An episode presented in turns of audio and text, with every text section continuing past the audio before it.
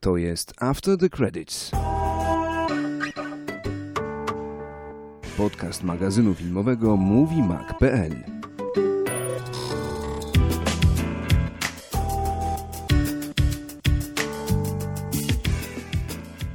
Jeszcze tylko do jednej rzeczy się doskroluję w telefonie, która jest mi konieczna na początek. Z prostej przyczyny. Leroy Jenkins ponoć ma mieć cameo w tym filmie Warcraft. Kto? Leroy Jenkins, no ty nie, nie znasz? Leroy A, okej, okej, okej, okej. Jenkins. Tak, tak, tak.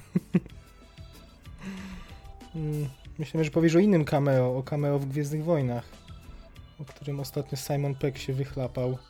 O tym powiemy, możemy powiedzieć Danielu Craigu. To możesz już teraz powiedzieć. Ale co, że będzie Daniel Craig w No. Gwiezdnych Wojnach? No, I bardzo prosił, żeby go nie ten, nie, nie wpisywać nie, na plakat. nie dekonspirować.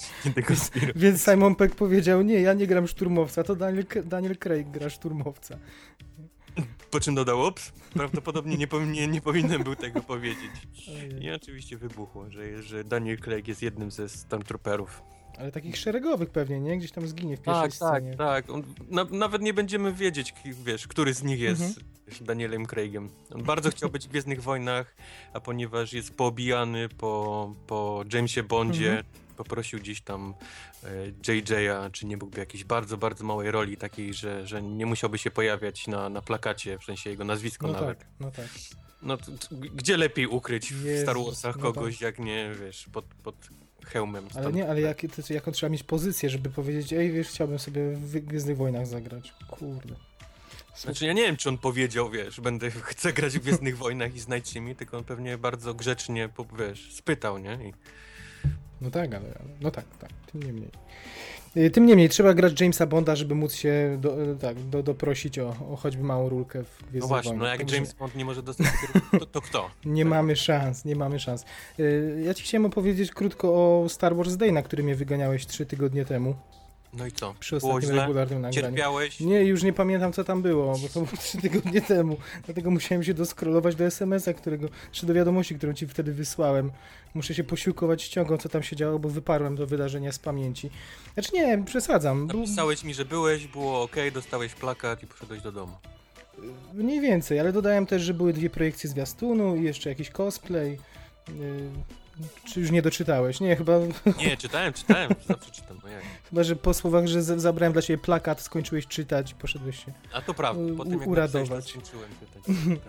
Y, y, Więc faktycznie tak, y, y, no, główną atrakcją y, Star Wars Day organizowanego we współpracy z Cinema City y, i z IMAXami, bo, bo odbywał się we wszystkich polskich kinach IMAX, no był pokaz y, trailera i jakby to nie brzmiało absurdalnie na papierze, to była to całkiem fajna atrakcja, bym powiedział, bo y, zobaczyć to w IMAXie, zobaczyć to na, na tym y, no, Olbrzymim ekranie. na olbrzymim ekranie to raz, ale, ale chyba najlepszym nagłośnieniu, no poza Dolby Atmos, ale Dolby Atmos, nie wiem ile jest sal Dolby Atmos w Stanach, pewnie sporo. Y, Pewnie nawet nie zaznaczają ich, tylko są standardem. Czy Mhm, mhm. w Polsce jest jedna w Katowicach, więc, no, więc jakby y, konkurencji y, do IMAXa y, w zasadzie w Polsce nie ma. Więc tak jak ci napisałem wtedy w wiadomości, że troszkę byłem sceptyczny, ale jak usłyszałem basy przy przelocie X-Wingów nad taflą wody, to, to no, zrobiło mi się miękko i, i czekałem strasznie, żeby puścić drugi raz ten trailer. Niestety puścili z polskim dubbingiem, co jeszcze mi tak nie przeszkadzało. Natomiast gdzieś tam po paru sekundach dźwięk strasznie. Czy napisałem ci, że był zjazd na basach i faktycznie tak to wyglądało, że, że nagle jakby ktoś całkowicie wyłączył wyłączył basy i to straciło 90% mocy. I było, I było smutno. No a poza, poza pokazami dwóch zwiastunów jeszcze konkurs dla cosplayerów, konkurs wiedzy. Wygrałeś, Nie, rozumiem. Nie, ja tam byłem profe, wiesz, profesjonalista. Ty Byłem, byłeś jak Daniel Craig, tak? byłem wysłannikiem naszej redakcji i incognito. Schowany pod- pod Dokładnie. Ja po prostu y, obserwowałem za, no, gdzieś na uboczu, co się dzieje, żeby to Miałeś potem... kapelusik z takim wetkniętą kartką papieru z napisem prasa, tak? Albo media. A żebyś wiedział. Także musiałem obiektywnie, chciałem obiektywnie zrelacjonować, więc ukryłem się, nie wychylałem e, głowy. Nie, ale miałbym szansę, bo niezbyt sobie radzili w konkursach wiedzy. Chyba, chyba nie byłem na straconej pozycji, gdybym się zgłosił. Okej. Był pokaz y, dodatków, y, y, ponieważ wyda- wersje iTunesowe, do których prawa do dystrybucji Disney ma, bo musimy pamiętać, że, że y, na nośnikach Gwiezdne Wojny dys- dystrybuuje Fox i jeszcze do 2020 roku to oni mają prawa, więc y, no, parę tygodni temu bardzo mocno były promowane Gwiezdne Wojny jako wydanie cyfrowe w Google Tak. Play, w iTunesach i tak dalej, i tak dalej. I tam są ponoć nowe dodatki nakręcone Bardzo specjalnie do tego. wydanie, nie? Kupiłeś? Mhm. O ja. Okej, to co ja się Ja jestem produkuję? chory, więc ja, Dobra, to, opo- to jest choroba, to nie jest Ale te, normalne. tych dodatków jest dużo, czy to są raczej takie kosmetyczne rzeczy? Te nowe Kosmetyczne dodatki? rzeczy, ale, ale, Mhm. ale no, fajnie jest zobaczyć, nie? No tak, no to tu nam jakieś puścili dwa krótkie, czterominutowe filmiki chyba o, o mieczach świetlnych, o, Mhm. i o, o tym, że asteroida była z ziemniaka i o fizyce przelotu Sokoła Millennium, która się różniła w zależności od części. Chyba, Tak, tak. chyba tyle. Także te dodatki też nam pokazali. Pokazali nam zwiastun Battlefronta, który, O, który fajnie było zobaczyć na dużym ekranie.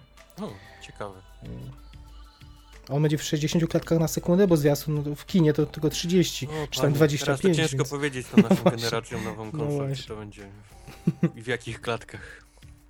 Więc tak to wyglądało. Oprócz tego konkurs cosplay, tak jak mówiłem, e, można było sobie zrobić zdjęcie z przebierańcami. Był Legion, taka, taka chyba Legion, jak to jest, 501? Mhm, Y, mhm. którzy się e, przebierają i uświetniają wszelkie konwenty swoimi. Czyli jest polski oddział. Jest, jest jak najbardziej. 501. Tak, No, tak. Fajnie, Mhm. fajnie. Był R2D2, jeździł sobie, można było się przytulić, e, dzieci tak O. korzystały.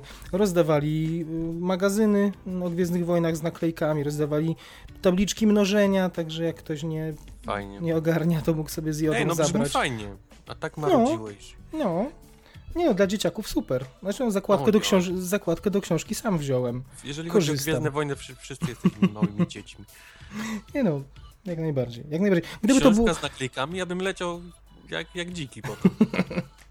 to też ci wyślę, razem z plakatem. Właśnie, a powiem, plakaty, każde kino, każde miasto miało swój własny plakat odrębny. Warszawa miała z, y, popier- z, z jakby z, no, z frontem Lorda Vadera. O, może tak. Kraków Ach. miał chyba Jodę, Czubaka był w Katowicach.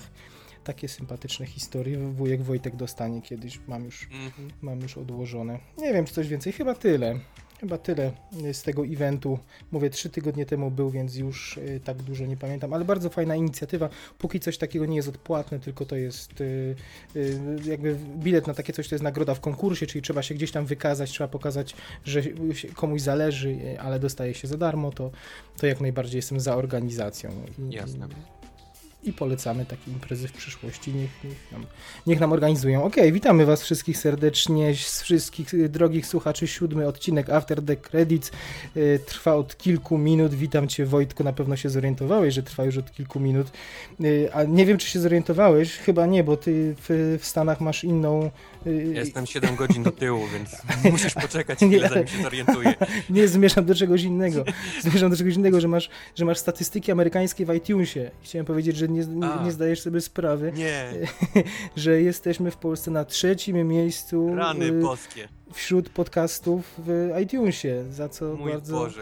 bardzo serdecznie dziękujemy wszystkim, Ale, ale, którzy... ale byłeś, byłeś słodki, pytając się mnie, żebym poszukał naszego podcastu w naszym amerykańskim. To było ciekawe. Doszedłem do 200 i, i się poddałem, więc Nie no, bo słucha nas y, kilka osób w Stanach, tak liczyłem, że może gdzieś tam piąta setka albo szósta setka, gdzieś tam, gdzieś tam. no, tam może być, nie mówię ci, że do 200 doszedłem i sobie myślałem. Y, Pozdrawiamy z naszych słuchaczy, szczególnie z Kalifornii, bo jest najwięcej, także rodzina Wojtka, prosimy się bardziej postarać. Y, y, Chicago i okolice dopiero na trzecim miejscu.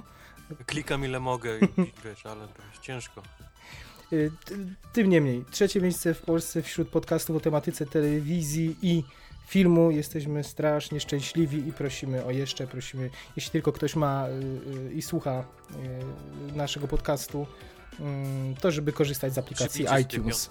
Tak, tak. I klikajcie w iTunesie i ściągajcie. Jak nie, nawet po dwa razy. Możecie skasować i ściągnąć jeszcze raz, jeśli wam No już, już nasze dobro leży na sercu. Nie, no dobrze, nie, nie, nie oszukujmy tu systemu. Wystarczy raz. Bardzo, bardzo dziękujemy i bardzo się z tego powodu e, cieszymy. E, Skoro zaczęliśmy już od Gwiezdnych Wojen, to może pozostańmy w tej tematyce. Zostańmy w.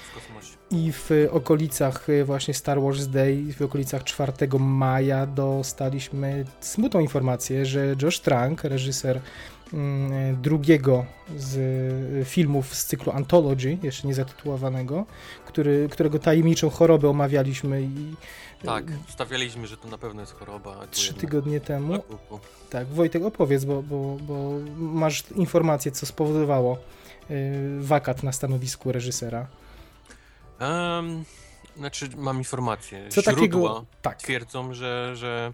Znaczy, dalej nie jest potwierdzone to, czy on sam odszedł, tak jak, tak jak sugeruje list, który napisał, że, że musiał zrezygnować, aby inne cele gdzieś tam sięgać, ale zawsze będzie kochał Gwiezdne Wojny i tak dalej. Czy został po prostu najnormalniej w świecie wyrzucony? Wynika z tego, że to drugie raczej. Tak, No, wynika, że... tak, tak, my, my obstawiamy. List co innego mówi, ale my obstawiamy, że rac- raczej został wyrzucony, a zasłużył sobie tym swoim zachowaniem na, na planach filmowych. No, y, ludzie raczej nie lubią z nim pracować, narzekają na, na pracę z nim. Y, twierdzą, że jeżeli jest tylko na planie filmowym, to zachowuje się bardzo nerwowo, co wprowadza całą, całą atmosferę właściwie wszystkich aktorów w jakiś taki dziwny stan. Albo albo dosłownie znika, zamyka się w przyczepie i z nikim nie chce rozmawiać, nie chce dawać żadnych, powiedzmy, poleceń, nie chce dawać jakichś propozycji, jak zagrać rolę, więc praca z nim jest ciężka i, i, i prawdopodobnie z tego powodu wyleciał. Nie, nie Tak, używano takiego określeń, że jest nieobliczalny, że był bardzo Mhm. odizolowany, że, że nie potrafił jakby zaprezentować y, kierunku, w jakim jego Znaczy, zdaniem wizji powinien po prostu pójść. nie- nie tak, tak. Że, no. oczywiście to jest wiel... na pewno jest artystą, jest artystą zdolnym, natomiast no, biznes w tym czasie, biznes filmowy jest pracą zespołową przede wszystkim i no, trzeba umieć pracować w zespole, komunikować się, przekazywać te swoje decyzje i, i konsultować je też z kimś. No i jak się tego nie, nie potrafi, to kończy się tak jak Josh Trank. Bo, Mhm. bo powiedzmy sobie szczerze, ten list, który on napisał, to jest takie PR-owe pitu-pitu. No. Kocham, No tak. kocham Gwiezdne Wojny, wychowałem się na nich, ale muszę Do iść dalej, muszę, muszę realizować swoje własne projekty, które nie są sequelami, ale będę obserwował kolejne części. Kocham was. Y, Miło było pracować przez rok nad filmem i zostać wychrzanionym, tak. No tym niemniej przykro, teraz mówi się o mm, Josie Wedonie. No takie są teraz obecne plotki. To się ładnie tak ja już się układa w boję całość. cokolwiek powiedzieć, bo my nagrywamy, a później musimy się, wiesz, eraty nagrywać Tak. kolejne. Więc tak, no teraz obecnie na, na, na pierwszą osobą, która, która ma nagrać ten film jest Josh Whedon. Zobaczymy, czy zdąży odpocząć od Ultrona, bo on biedny, taki zmęczony był. A tu Tak, już się ale- muszą zacząć niedługo ten... Przygotowywać, tak, zdecydowanie. Przygotowywać do Mhm. tego, no. Nie, ale myślę, że jego zmęczenie wynikało przede wszystkim z, z konfliktu, więc, więc myślę, że z radością podejmie się. Tym bardziej, że przecież y, sam zgłaszał Tylko to akces, jest że... takie tak naprawdę, z, nie wiem czy nie z deszczu pod rynne, bo, bo Trochę ile- tak, no właśnie, bo... ile w e, Age of Ultron czy tam w Avengersach wiadomo, że, że Marvel na nim siądzie i będzie mu mówił, co może robić, co nie, ale będzie miał jakąś taką, powiedzmy, swoją swobodę. Tak w Star Warsach on będzie musiał tam co do podpuci- podpucinku, wiesz, e, robić, nagrywać Mhm. tak, jak oni chcą, żeby to się wszystko zgadzało z całym No uniwersum. właśnie, no, no nie wiadomo jaka jest ta wolność. Wydaje się, że w tych pobocznych filmach będzie trochę większa wo do, wolność niż w tych y, filmach głównej linii. No, Natomiast słuchaj, y, najśmieszniejsze jest... Jeżeli oni chcą kręcić faktycznie Boba Fettę, z tego co, co się mówi, to to jest e, właściwie po Wejderze druga postać ulubiona i kochana przez wszystkich fanów, więc to musi być nagrane po prostu tip-top, to nie może być jakaś jego fantazja, tylko to się musi wszystko zgadzać, prawda, z kanonem. No tak, ale y, najśmieszniejsze jest to, że to jest y, i Gwiezdne Wojny i Marvel to jest Disney przecież. No tak, to też chciałem powiedzieć, że właściwie on siedzi dalej w jednej filmie, więc... Więc to jest, to, to, to jest jedyna rzecz, która mi każe powątpiewać jednak Ale przynajmniej decyzję. Kevin Feige mu tam nie wejdzie i nie no to jest inna sprawa. Ale może się gdzieś spotkają w windzie, spluną na siebie, popatrzą. Y, Myślisz, że aż tak? Że Ciężkim będą na siebie wzrokiem. są tak pokłóceni? No tak to wygląda, że, że tam na noże było raczej. Y, Ale to, o czym powiedziałeś, film o Boba Fecie y, to miałby być kolejny właśnie z tych filmów standalone, z filmów spin-offowych, miałby opowiadać o początkach, o młodości młodego Boba Fetta, nie wiem czy dobrze od, No, od, nie- odmieniam. Nie wiadomo tak naprawdę, czy to będzie jego origin. Znaczy inaczej, Scenariusz pisze Simon Kinberg i on tam się dużo nie chwali tym, co, co pisze. Ludzie, powiedzmy, chcieliby, żeby to był, żeby to był origin Boba Fett. chociaż y, trochę Originu widzieliśmy już przecież w y, tej nowej trylogii, więc Tak, podejrzewam, że to nie tak, byłoby tak, tak, stricte dzieciństwo, a bardziej te pierwsze lata służby jako łowca, jako łowca nagród. No, jeśli sprawdzą Tylko, się że to był pogłoski... bardziej origin jego ojca, powiedzmy, nie? Niż, niż samego Boba Fetta. Bo, bo jego widzimy ostatni raz, jak ginie ojciec i to właściwie byłoby tyle. No tak, Następnie, no tak. Następnym razem on już jest łowcą Mhm. tam na Mhm. Tyle. Oni pewnie gdzieś w ten okres będą chcieli się wstrzelić. Tak przynajmniej ludzie chcą, strzelają, że Jasne. tak będzie to. Jasne. Wojtek, y, Vanity Fair mm, pokazał też krótko po naszym poprzednim podcaście, takiego nam psikusa robią, pokazał y, swój y, numer ze zdjęciami Annie. Leibovitz y, z planu Mhm. Gwiezdnych Wojen.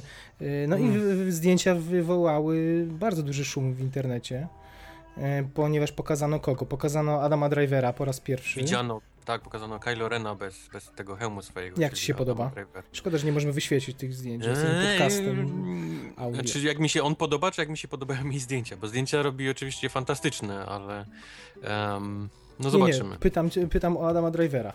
Y, Czy ci się podoba jako Kylo Ren bez maski? Czy, czy robi na tobie wrażenie? Eee, Jest za mało moim zdaniem taki Mhm. zły. Mhm. Jest, jest, wygląda bardzo młodo, nie, nie widać po nim, przynajmniej po tym zdjęciu, żeby był jakimś takim złym. Może nie jest, cholera wie, nie? Może, może tak jest dobrany, żeby właśnie wywoływał jakieś takie, wiesz, że mimo złych jakichś, powiedzmy, decyzji, on jest dalej jakimś dobrym, dobrym chłopakiem, no.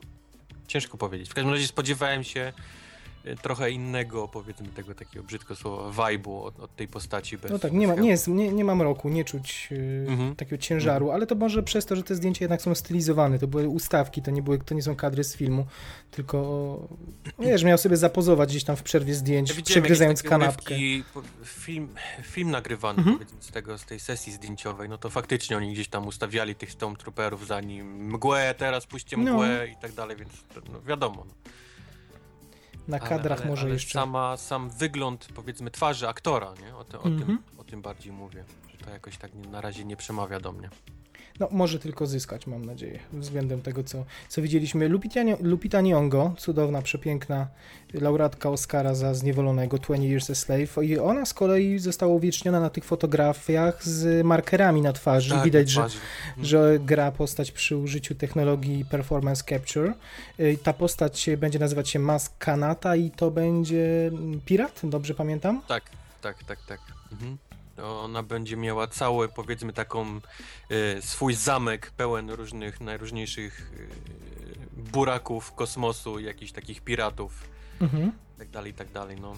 Wiąże się ją też, y, że, ponieważ y, część fabuły ma się kręcić wokół tych artefaktów, y, które Mhm. Kylo Ren ma kolekcjonować, no Mhm. ona będzie prawdopodobnie no, posiadaczką, jako że jest piratem i napada i, i grabi to, to Między również. innymi ten spalony hełm Aha, za Vadera gdzieś tam też, też właśnie się będzie znajdował w jej kolekcji chyba.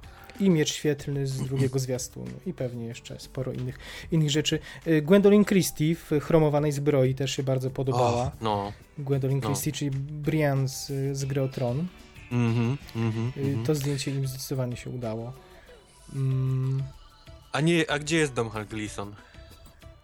Nie ma go no dalej. nie ma. Dalej go gdzieś trzymają, cholera jasna. Mm, Trzymają jego, trzymają Adego Serkisa, no, no fajnie to dawkują, tak, to prawda, to już mówiliśmy przy okazji Star Wars Celebration, Chociaż, że... chociaż pokażcie, czy też ma jakiś motion capture Mhm, na sobie, czy, mhm. czy będzie grał... No słuchaj, a może być inny powód, No... że go chowają? Mm. Że... Ja myślę, że on jest y, głównym, głównym złym. Aha. Tylko nie wiem, który jeszcze. Czy to Hal Gleason, czy, czy Andy Serkis, ale, ale któryś z nich jest powiedzmy tym takim imperatorem Gwiezdnych Wojen. On będzie gdzieś tym takim powiedzmy założycielem tej, tej nowej republiki. Jasne. Słuchaj, albo, albo będzie którymś, yy, jednym, którymś z dzieciaków, bohaterów starej trylogii. No i nie chcą, po prostu musieliby już zdradzić jego tożsamość, powiedzieć jak się bohater nazywa i dlatego z tego prozaicznego powodu go nie, No. nie pokazują, chcą to, nie wiem, zatrzymać na, nie na, na finalny zwiastun, czy, czy coś takiego, jeszcze wzbudzić emocje. Tutaj już pokazali Chew- Chewiego i, i Hanna Solo, a, a tamtą tożsamość e, zatrzymują na, na później. Mm, mm, mm. Także to są, to są Gwiezdne Wojny.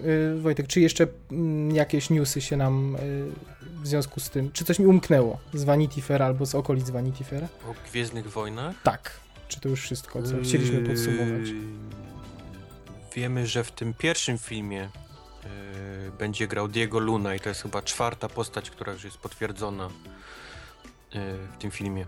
W Rogue One, czyli... W, W Rogue One, tak, Rogue tak. Mhm. Czyli w tym pierwszym spin-offie, nie, nie nazywajcie tych filmów spin-offami. Ale tak, jest to już czwarta, czyli mamy Diego Lunę, mamy już Felicity Jones, o której już wiedzieliśmy od dawna. Mhm. Jest e, Riz Ahmed, czyli ten koleś, który grał w Nightcrawlerze, którego tak nie lubisz. I jest, e, kto jeszcze tam jest? Główny zły, czyli em, Ben Mendelssohn, czyli koleś, który jest teraz e, w Bloodline. Nie wiem, czy mm Mhm, nie, nie, nie, nie. Exodus, God of Kings i tak dalej, i tak dalej. Aha. On, jest, on będzie głównym złym w Rogue One. Czyli mamy cztery już, czterech potwierdzonych aktorów. I do tego Diego Luna. E, czyli Diego Luna. z dużym prawdopodobieństwem główny, główny bohater. Tak się wydaje Tak, chyba, tak, nie? Bo, tak bo chyba wydaje. najbardziej znane Mhm. nazwisko z tych wszystkich. Tak może... No, po, pomijam, Feli- pomijam Felicity Jones, właśnie, tak, a, tak. a tutaj nagle widzę, że jednak kobieta nie będzie głównym protagonistą tego filmu. Co Tak. znowu wywoła pewnie jakieś Jakieś dyskusje. burzę medialną. Tak. No. Do, do czego jeszcze w, potem wrócimy. Organizacje walczących o prawa jednej, jak i drugiej płci, a tymczasem y, w takim razie zmieniamy markę i przeskakujemy z Gwiezdnych Wojen do, do komiksowego świata i do tym razem twórców filmu Suicide Squad, o którym Mhm. wielokrotnie wspominamy, ale tam się tyle dzieje, tyle wycieka, że informacji mamy pod dostatkiem. Y, Przede wszystkim Tom Hardy w końcu powiedział o tym, mówiliśmy już dwukrotnie, czy mówiliśmy o tym, że on y, czy zrezygnował, czy, czy, czy podziękowano mu tak z roli przywódcy tej całej bandy Tak. samobójców. Natomiast sam w tym momencie ustosunkował się przy okazji premiery Mad Maxa i powiedział y, y, właśnie o, no, o, o powodach, dla których, dla których y, zrezygnował z filmu. I były to powody prozaiczne, no, konflikt w terminarzu jednak Dokładnie. na to wynika. I dlatego nie zagra Rika Flaga. Pamiętasz, kto go zagra? Nie, nie Joe. Kinnaman. O, Joe Joe Kinnaman, tak. Tak właśnie. Y, Także Tom Hardy bardzo mm, wypowiada się mm, entuzjastycznie o Suicide Squad. Mówi, że, że no oczywiście czytał scenariusz, miał w nim przecież zagrać i, że jest y, cholernie dobry. Mm, No ale oczywiście nie może nie może nic Jest tak dobry, zdradzić. że, że bardzo chciałby zagrać w filmie na, na, na bazie komiksu. I nawet sobie wybrał już postać, co ciekawe. Właśnie, powiedz mi. Ci aktorzy to mają dobrze. Sami sobie tu się mogą pod, pod Stormtrooperów gdzieś tam chować, tu sobie mogą wybierać role konkretne. No Tom Hardy powiedział, że bliski jego sercu był zawsze Frank Castle, czyli Punisher i, i tą postać by chciał zagrać. Chciałby zagrać policjanta, któremu ginie rodzina i on się później mści, zostaje, zostaje mścicielem. I powiedział, że wprawdzie jest nieco niższy i mniejszy od Franka Castle, ale to nie powinien być problem, prawda? To też Ale- było a propos Daniela Craiga, czy, czy on nie jest przypadkiem za niski na Stormtroopera. który- To jest oczywiście to sławne zdanie nie? Z, z filmu. Ale słuchaj, ale myślisz, że myślisz, że to jest realny powrót, y, czy bardziej Punisher, Punisher jako serial, jako serial Netflixa? To jest jednak no, komiks w dużej mierze oparty o, o brutalność, o taki naturalizm. Ja myślę, że on jest trochę za duży na serial, nawet Netflixowy, więc Mhm. strzelam, że on chciałby raczej mieć swój film osobny. Ale wiesz, że musiałby być wtedy bardzo ugrzeczniony. Eee, No to jest prawda, to też jest dobry, dobry punkt. No, bo, bo Punisher jest taką postacią, która tam nie, nie strzela w kolana, tylko, tylko centralnie między oczy. On, on się raczej nie, nie pierniczy. To prawda, to prawda. No to, to może do Netflixu lepiej by pasował. Y, Dodajmy, że oczywiście Punisher to jest Marvel, to nie jest DC, także, ale tu Mhm. Hardy nie rozróżnia, znaczy no, nie, nie różnicuje, w którym y, uniwersum i w której wytwórni chciałby się pojawić. komiksowym. Absolutnie, absolutnie. Y, Chyba to byłby fajny wybór. Przyklasnąłbym. Ty lubisz którąś z tych Wiesz co, adaptacji? to jest, to jest takie, że cokolwiek by Tom Hardy mi nie powiedział, że kim chce No być, to tak. przyklasnął, że to jest świetny wybór, bo lubię Jasne. Toma Hardiego, więc co on by sobie tam nie ubzdurał, to, to wiesz, to sprzedawca hot dogów, bym powiedział, że byłbyś świetnym sprzedawcą hot dogów w filmie Marvela. Jasne, jasne. Ja nie widziałem, y, y, widziałeś oba y, Punishery z lat Widziałem. 2000? Widział. Ja chyba widziałem tylko tego z Thomasem Jane'em. y, Mhm. No, jeden jest lepszy, drugi jest gorszy. Natomiast chyba zgodzimy się, że ta postać zasługuje na lepszy film ogólnie. Niż... To prawda. Niż te Ona filmy. ma dużo, dużo fanów takich y, jeszcze, jeszcze starszych, powiedzmy w naszym wieku, którzy gdzieś tam na Punisherze się wychowali. No dobrze, a jak podobają Ci się w ogóle bohaterowie Suicide Squad? Bo y, David Ayer, reż- reżyser, pokazał zdjęcie wszystkich bohaterów. Mało panie, ży żyjemy w takich czasach, że teraz te wszystkie filmiki na wajnach i tak dalej nagrywanych przez ludzi momentalnie trafiają na internet. To już nie są te czasy, że musimy czekać, aż się coś pojawi w gazecie, jakieś zdjęcie gdzieś tam z planu. Tylko teraz właściwie codziennie siadamy wieczorem. No, z którego planu zdjęciowego zobaczymy, co się, co się wydarzyło. Więc po prostu tych zdjęć, filmów jest taki natłok, że nawet widziałem tam zdjęcia z konkretnych scen, Mhm. e, zdjęcia, filmy z konkretnych Mhm. scen właśnie z tego, z tego Suicide Squad. Więc, więc można nawet ich w ruchu sobie podziwiać, jak wyglądają konkretni aktorzy w, w konkretnych rolach. Właśnie, no wczoraj, wczoraj chyba internet zalały filmiki już O. y, Jokera. No, Jokera, jego samochodu i sceny z Harley Quinn. już ktoś przypadkiem stał na dachu jakiegoś budynku gdzieś tam i wypatrzyli oczywiście, jak podjeżdża samochód Jokera i wysiada nawet sam Joker, więc zdjęcia jego są i potwierdzają się te wszystkie tatuaże jego, także to, to nie jest Mhm. kawał, to nie jest żart, on faktycznie będzie w te wszystkie tatuaże ubrany. No, ciekawy wybór. Ale słuchaj, y, ale ogólnie podoba, podobają Ci się to, jak wizualnie wyglądają, jak wygląda Margot Robbie, jak wygląda Will Smith, jak wygląda Podoba Killer mi się Croc. bardzo, jak wygląda Margot Robbie. Myślę, że to jest mój powód numer jeden nawet, że, że pójdę na ten film, bo, bo, no, bo jest stworzona chyba do tej roli Harley Quinn. Mhm. I to jak wygląda i te wszystkie stroje, gdzieś tam koszulki takie oczywiście, nadpępek z napisem dziewczynka, tatusia i tak dalej. No, no coś, coś pięknego. Nie wiem, czy podoba mi się Killer Croc.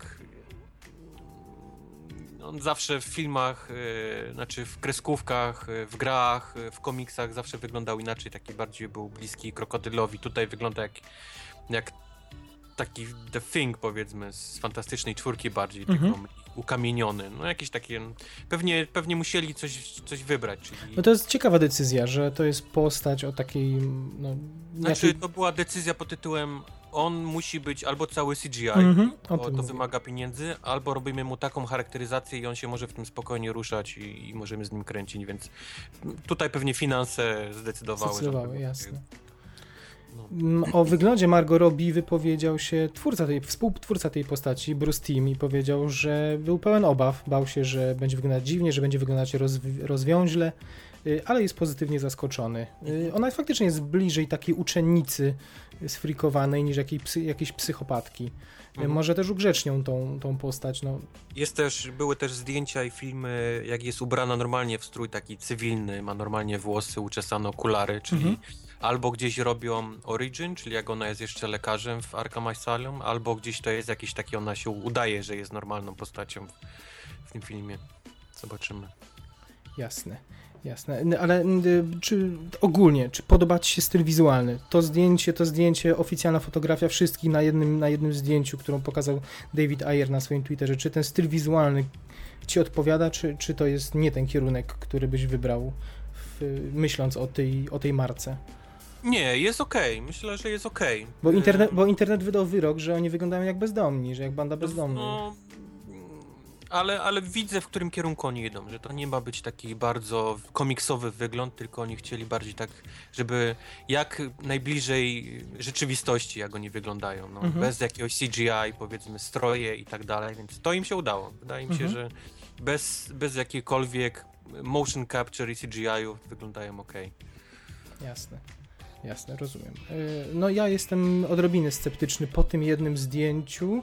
Y, Podoba mi się to, że to jest chyba świadoma decyzja, że dopuszczają fanów na plan, bo, bo niektóre filmy potrafią, mimo, mimo zdjęć gdzieś w środku miasta potrafią, patrz Christopher Nolan chociażby, potrafią No. się ukryć przed, przed gapiami i schować tajemnice. Tutaj wszystko jest na wierzchu, internet jest zalany, ale to jest fajna komunikacja i, i w pewnym sensie też takie sprawdzenie przed premierą, ewentualnie jeśli coś bardzo nie siądzie yy, fanom, to już będą mogli na etapie zdjęć to zweryfikować, poprawić gdzieś, bo, bo no, ludzie na bieżąco codziennie komentują to, Jasne, co... tylko to też jest, jeżeli widzą. chodzi o internet, to jest pułapka trochę, wiesz, bo, bo jednak ludzie najbardziej głośni na internetach to są ci tacy, którzy, którym się nic nie podoba No nigdy. tak, no tak. Więc, więc jak, jak, jak filmowcy zaczną słuchać internetów, to, to to jest po prostu zamknięte koło. Można Mhm. wpaść w lub hejtu i, i nigdy już z niego nie wyjść. No jasne. No jasne. Mm, To był Suicide Squad y, i pozostając w tej, tej jakby tematyce wy- wy- wycieków, że tak powiem, z planów filmowych, patrzymy na drugą stronę barykady, na Civil War, którego zdjęcia trwają od kilku tygodni i tam już mamy no, no zatrzęsienie tych materiałów. O, Dzień w dzień, dzień w dzień. Spoilery się takie sypią, że no, chyba nie, nie widziałem jeszcze sytuacji, żeby tak wiele ujawniono y, czysto statyści, y, żeby wynieśli jakieś elementy z planu i pokazali i tak dalej, i tak dalej. Wojtek, jakbyś mógł podsumować, co tam wiemy y, po tych kilku tygodniach y, zdjęć w Atlancie Znaczy, najwięcej, trwających. najwięcej z, e, tak, najwięcej zdjęć wypłynęło z tego targu jakiegoś takiego, e, który ma przypominać targ w Wakandzie, co już gdzieś tam mm, postawił znaki zapytania, bo Wakanda jest cholernie bogatym państwem, a, a ta Wakanda, którą Marvel przedstawia w swoich filmach i będzie chciał przedstawić e, w Civil War, to jest jakaś taka biedna mieścina pełna czarnych mieszkańców i, i piach, piach, kurz i, i, i sprzedawanie jakichś takich powiedzmy ryb gdzieś tam na, na targu. I, I te zdjęcia już się pojawiały z tego, z tego targu. O tym mówimy. Mhm. Kojarzysz? No, tak, zdecydowanie. To już, Mhm. się, to już się pojawiały odkąd kładli piach gdzieś tam na, na, na, tym, na tym parkingu w Atlancie i Mhm. tak dalej, i tak dalej. Fajnie to, fajnie, takie rzeczy fajnie się ogląda na codziennie, jakieś nowe, nowe rzeczy się pojawiały. Parasolki, piach, jakieś takie budy i tak dalej, i tak dalej. A teraz ostatnie kilka dni, no to już, to już pranie, pranie się po mordach na tym, na tym targu. Mhm, mhm. Jest Kapitan Ameryka, widzieliśmy go w nowym stroju, jest i Falcon się pojawił. Yy, wreszcie zobaczyliśmy, jak będzie wyglądał strój Crossbone'a i z maską, i bez maski. Ym, Do tego dużo spoilerowych scen z jakiegoś pogrzebu też się pojawiło. Znaczy, ja wiem z którego pogrzebu, ale nie będę mówił, żeby nie, nie spoilować. Um, dużo Czyli nie, tego. czyli nie mówimy, tak? Jeden ze statystów wyniósł właśnie ulotkę, takie zaproszenie na, na pogrzeb Tak, jednej z postaci. i, Tak, jest, jest imię i nazwisko tej postaci, którą chowali. Ale nie mówmy. Nie, Nie, mówmy, nie, nie, absolutnie. bo- Absolutnie nie. Mnie się to skojarzyło ze zdjęciami do ostatnich Transformersów. Podobna, ta, podobny fałsz tam był, ponieważ tam Chiny zbudowano w, w Detroit. No. W Detroit. Mhm. I Także wszędzie można, nawet w Atlancie można zbudować targ afrykański i oświetlić go tak, żeby wyglądał, że tam jest 40-stopniowy upał. Nie, nie podoba mi się ten, ten taki biedna Wakanda Mhm. filmowa. Ale Absolutnie. zobaczymy, ale może to jest jakiś element, tylko i fragment może. Już w może... Age of Ultron pokazali jakieś ten takie cmentarzysko starych y, statków. Tak, to akurat było cudne, wizualnie. No to wyglądało ślicznie, tylko że Wakanda to jest strasznie, Mhm. strasznie, strasznie bogate państwo dzięki właśnie temu, że mają jedyni na świecie vibranium, kopalnie vibranium, Jasne. więc oni po prostu mają kasy. Uh! W każdym razie, y, Civil War, oprócz tego, że w Atlancie lwia część zdjęć, bo tam jest zaplecze technologiczne, studia filmowe i tak dalej, i tak będzie też kręcony w Niemczech, będzie też kręcony w Portoryko, więc to tam pewnie będą te plener, bardziej plenerowe zdjęcia y, afrykańskie. Y, y, I na Islandii również ma być kręcony. Także kurczę, no rozmach prawie jak w Avengersach, tylko dwa razy mniej czasu na Rozmach. zdjęcia. Jak Także w obsadzie i w obsadzie też rozmach. Właśnie, kto tam, kto tam się pojawił? Jest Chris Wszyscy. Evans, jest Downey Wszyscy. Jr., jest Scarlett y, Johansson, jest Elizabeth Olsen, to jest w miarę świeże nazwisko, chociaż chyba mówiliśmy poprzednio już o niej, albo może na, na podcaście, y, na odcinku specjalnym o, o jest, jest Avengersach. więcej postaci niż było w Avengersach. Dokładnie. Jest Jeremy Renner, jest Sebastian Stan jako Bucky Barnes, czyli Winter Soldier, jest Daniel Brühl jako Baron Zemo, o którym wspominałeś już, że, że to będzie taki y, Główny zły. Główny zły, tak, ale z drugiej strony trochę taka zapchajdziura w tym głównym konflikcie. Też z No drugiej strony. Y, Frank Grillo jako Crossbones, to jest y, Mhm. ciekawa postać. Może powiedziałbyś dwa słowa o jej dzisiaj zdjęcia pokazano jego zarówno w, y, dzisiaj bez maski, z jakimiś bliznami na twarzy, wcześniej w pełnym umundurowaniu. To jest ktoś To ważny, jest, tak? mówiłem, to jest ta postać, która w poprzednim Kapitanie Ameryce próbowała go zaaresztować Okej, mhm. e, w tej win, w windzie. Mhm, To jest ten mhm. koleś, który pracował dla S.H.I.E.L.D., później okazał się być e, Hydrą. Zginął, kiedy ten cały budynek się zawalił, znaczy nie zginął właśnie, został, Mhm. został uratowany i to jest właśnie on. Stąd te blizny. No tak. Do tego Antony Mackie, czyli Falcon, Chadwick Boseman y, jako Black Panther, y, Mhm. Emily Van Camp, którą przypowiadałeś, agentka 13, 13. Y, Martin Freeman, o którym też mówiliśmy na, na, w odcinku specjalnym. Mm, mm, ale ten najnowszy nazwiska to jest Paul Rudd, nie dowierzałeś, czyli Ant-Man. ja myślę, że to jest, to jest kręcone na, na siłę. Znaczy, poza, y, moja cała teoria na, na temat tej całej obsady jest taka, że oni będą się pojawiać dosłownie po kilka sekund. Mhm. Albo nawet, jeżeli jest scena pogrzebu, być może oni wszyscy będą tylko na, na tej jednej scenie. Jasne. To będzie, to będzie kilka sekund dosłownie. Nie, nie spodziewajmy się Avengersów, że oni będą wszyscy razem ze sobą walczyć. Tak na pewno nie będzie. Mhm, mhm. Poza tym, no wiadomo, trochę zaczyna wypływać już o samym wątku fabularnym, więc, więc tam też ma się pojawić coś, że oprócz tej całej te, tej walki Ironmana z Hulkiem, gdzie zginęło pełno ludzi, później z e, Ultronem, gdzie zginęło pełno ludzi, to jeszcze doszło do jakiejś takiej tragedii podczas kolejnej wyprawy mm -hmm. gdzieś tam mhm. Avengersów i, i to, ma, to ma być ten, to, ten właśnie to uderzenie w wiatrak, gdzie spowodowało, że rząd będzie chciał rejestrować e, superbohaterów. Także pewnie gdzieś tam migawki się będą pojawiały też, też z Avengersami, gdzieś z jakiejś z tej powiedzmy wydarzenia, które się stało. Jasne. Ale nie, nie, na pewno ich nie będzie przez cały film. Mhm. Y, ale dokończmy w takim razie wymienianie, kto jeszcze będzie, żeby, żeby nas nie posądzono, że przerwaliśmy wątek w połowie, bo jeszcze musimy wymienić Paula Bettany, czyli Vision, z, Vision. Z, pamiętamy go właśnie czyli z... No, The New Avengers, ta, tak, nowa ekipa. Don Cheadle, czyli War Machine i William Hart, czyli Tadeusz Ross, o którym opowiadałeś na. Mhm. poprzednim mm, e, Tadek Ross, oprócz tego, że jest generałem i mógłby al, może grać albo gościa gdzieś tam przy rządzie, który ma być jakimś takim yy, wojskowym, który będzie egzekwował ten, to, powiedzmy, zarząd yy, i to tego, żeby superbohaterowie się yy, rejestrowali, to też y, ludzie spekulują, bo Tadek Gross jest też Hulkiem, czerwonym Hulkiem, więc o. kto wie, kto wie, mhm. może czer czerwony Hulk się hmm. pojawi? Hmm. Hmm. Maybe. No jednego wywalili w kosmos, mówię w cudzysłowie, bo no gdzieś tak. tam jest na dnie oceanu, więc może sobie drugiego wezmę. Wątpię, ale zobacz. Co dalej? E, jeszcze mm, szybciutko zobaczmy, jakie inne doniesienia.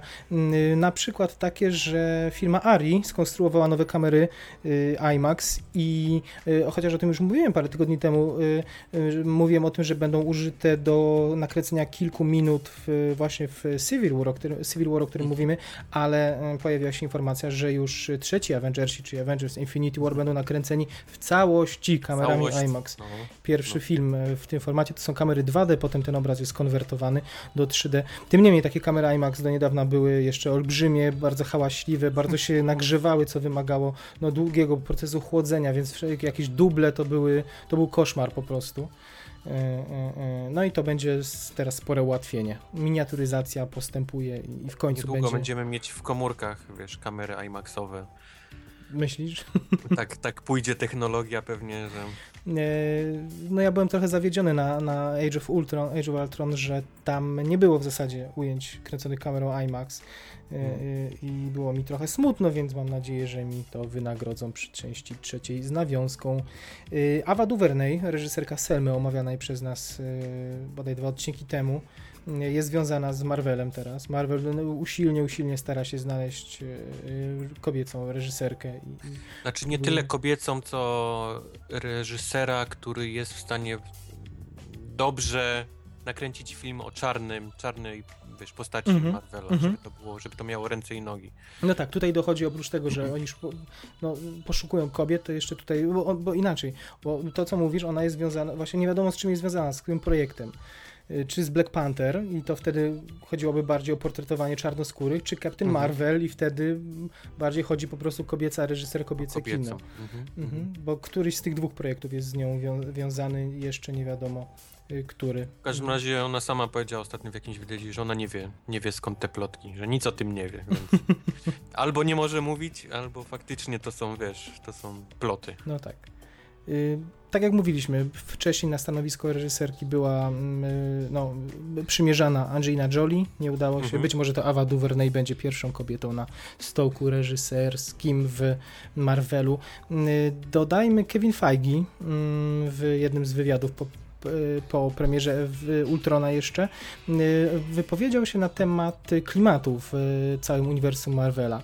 Ludzie pytali, czy po wydarzeniach z Ultrona, który był filmem trochę mroczniejszym i tym opisie kolejnej części, który przed chwilą cytowałeś, no ludzie zastanawiają się, czy ta seria nie pójdzie w stronę, może nie Christophera Nolana, może nie aż tak bardzo w, rea w, realizm i w mrok, no ale jednak czy nie zmieni swojego mm, klimatu i, i Kevin Feige odpowiada, że absolutnie, że yy, mimo, że straszą w trailerach, że świat ulegnie zagładzie i jest ciemno, buro, brudno i tak dalej, i tak dalej, to, że to się absolutnie nie będzie u nich przekładało na ogólną atmosferę i że i że humor, y, cytuję, jest w DNA tych produkcji, gdzieś głęboko zakorzeniony i, i nie ma opcji. Marvel po wszechczasach, a przynajmniej do, do czasu, kiedy Kevin Feige rządzi tym całym bajzlem, będzie, e, no raczej, będą to raczej pogodne opowieści. No, znaczy ja bym chciał, żeby raczej w Kapitanie nie było to pogodnie i, i w stylu Avengersów czyli dużo żartów i, i jakieś takich powiedzmy te smutne no to, sceny takie. To, muszę cię, to muszę cię zmartwić, to muszę cię zmartwić. No.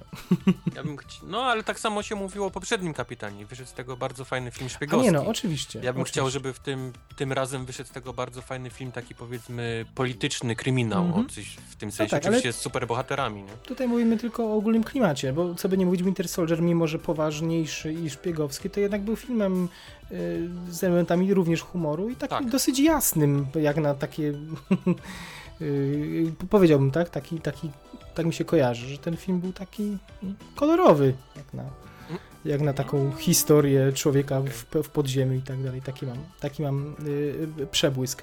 Matthew McConaughey y, przyznał się, że jest zasypywany scenariuszami od zarówno z jednej strony, jak i z drugiej, od Marvela i od DC i każdy I, chce ten kawałek tortu I czyta, jest kolejnym łączony już Al Pacino był widziany w Marvelu, teraz Matthew McConaughey, wszyscy tam będą grać niedługo.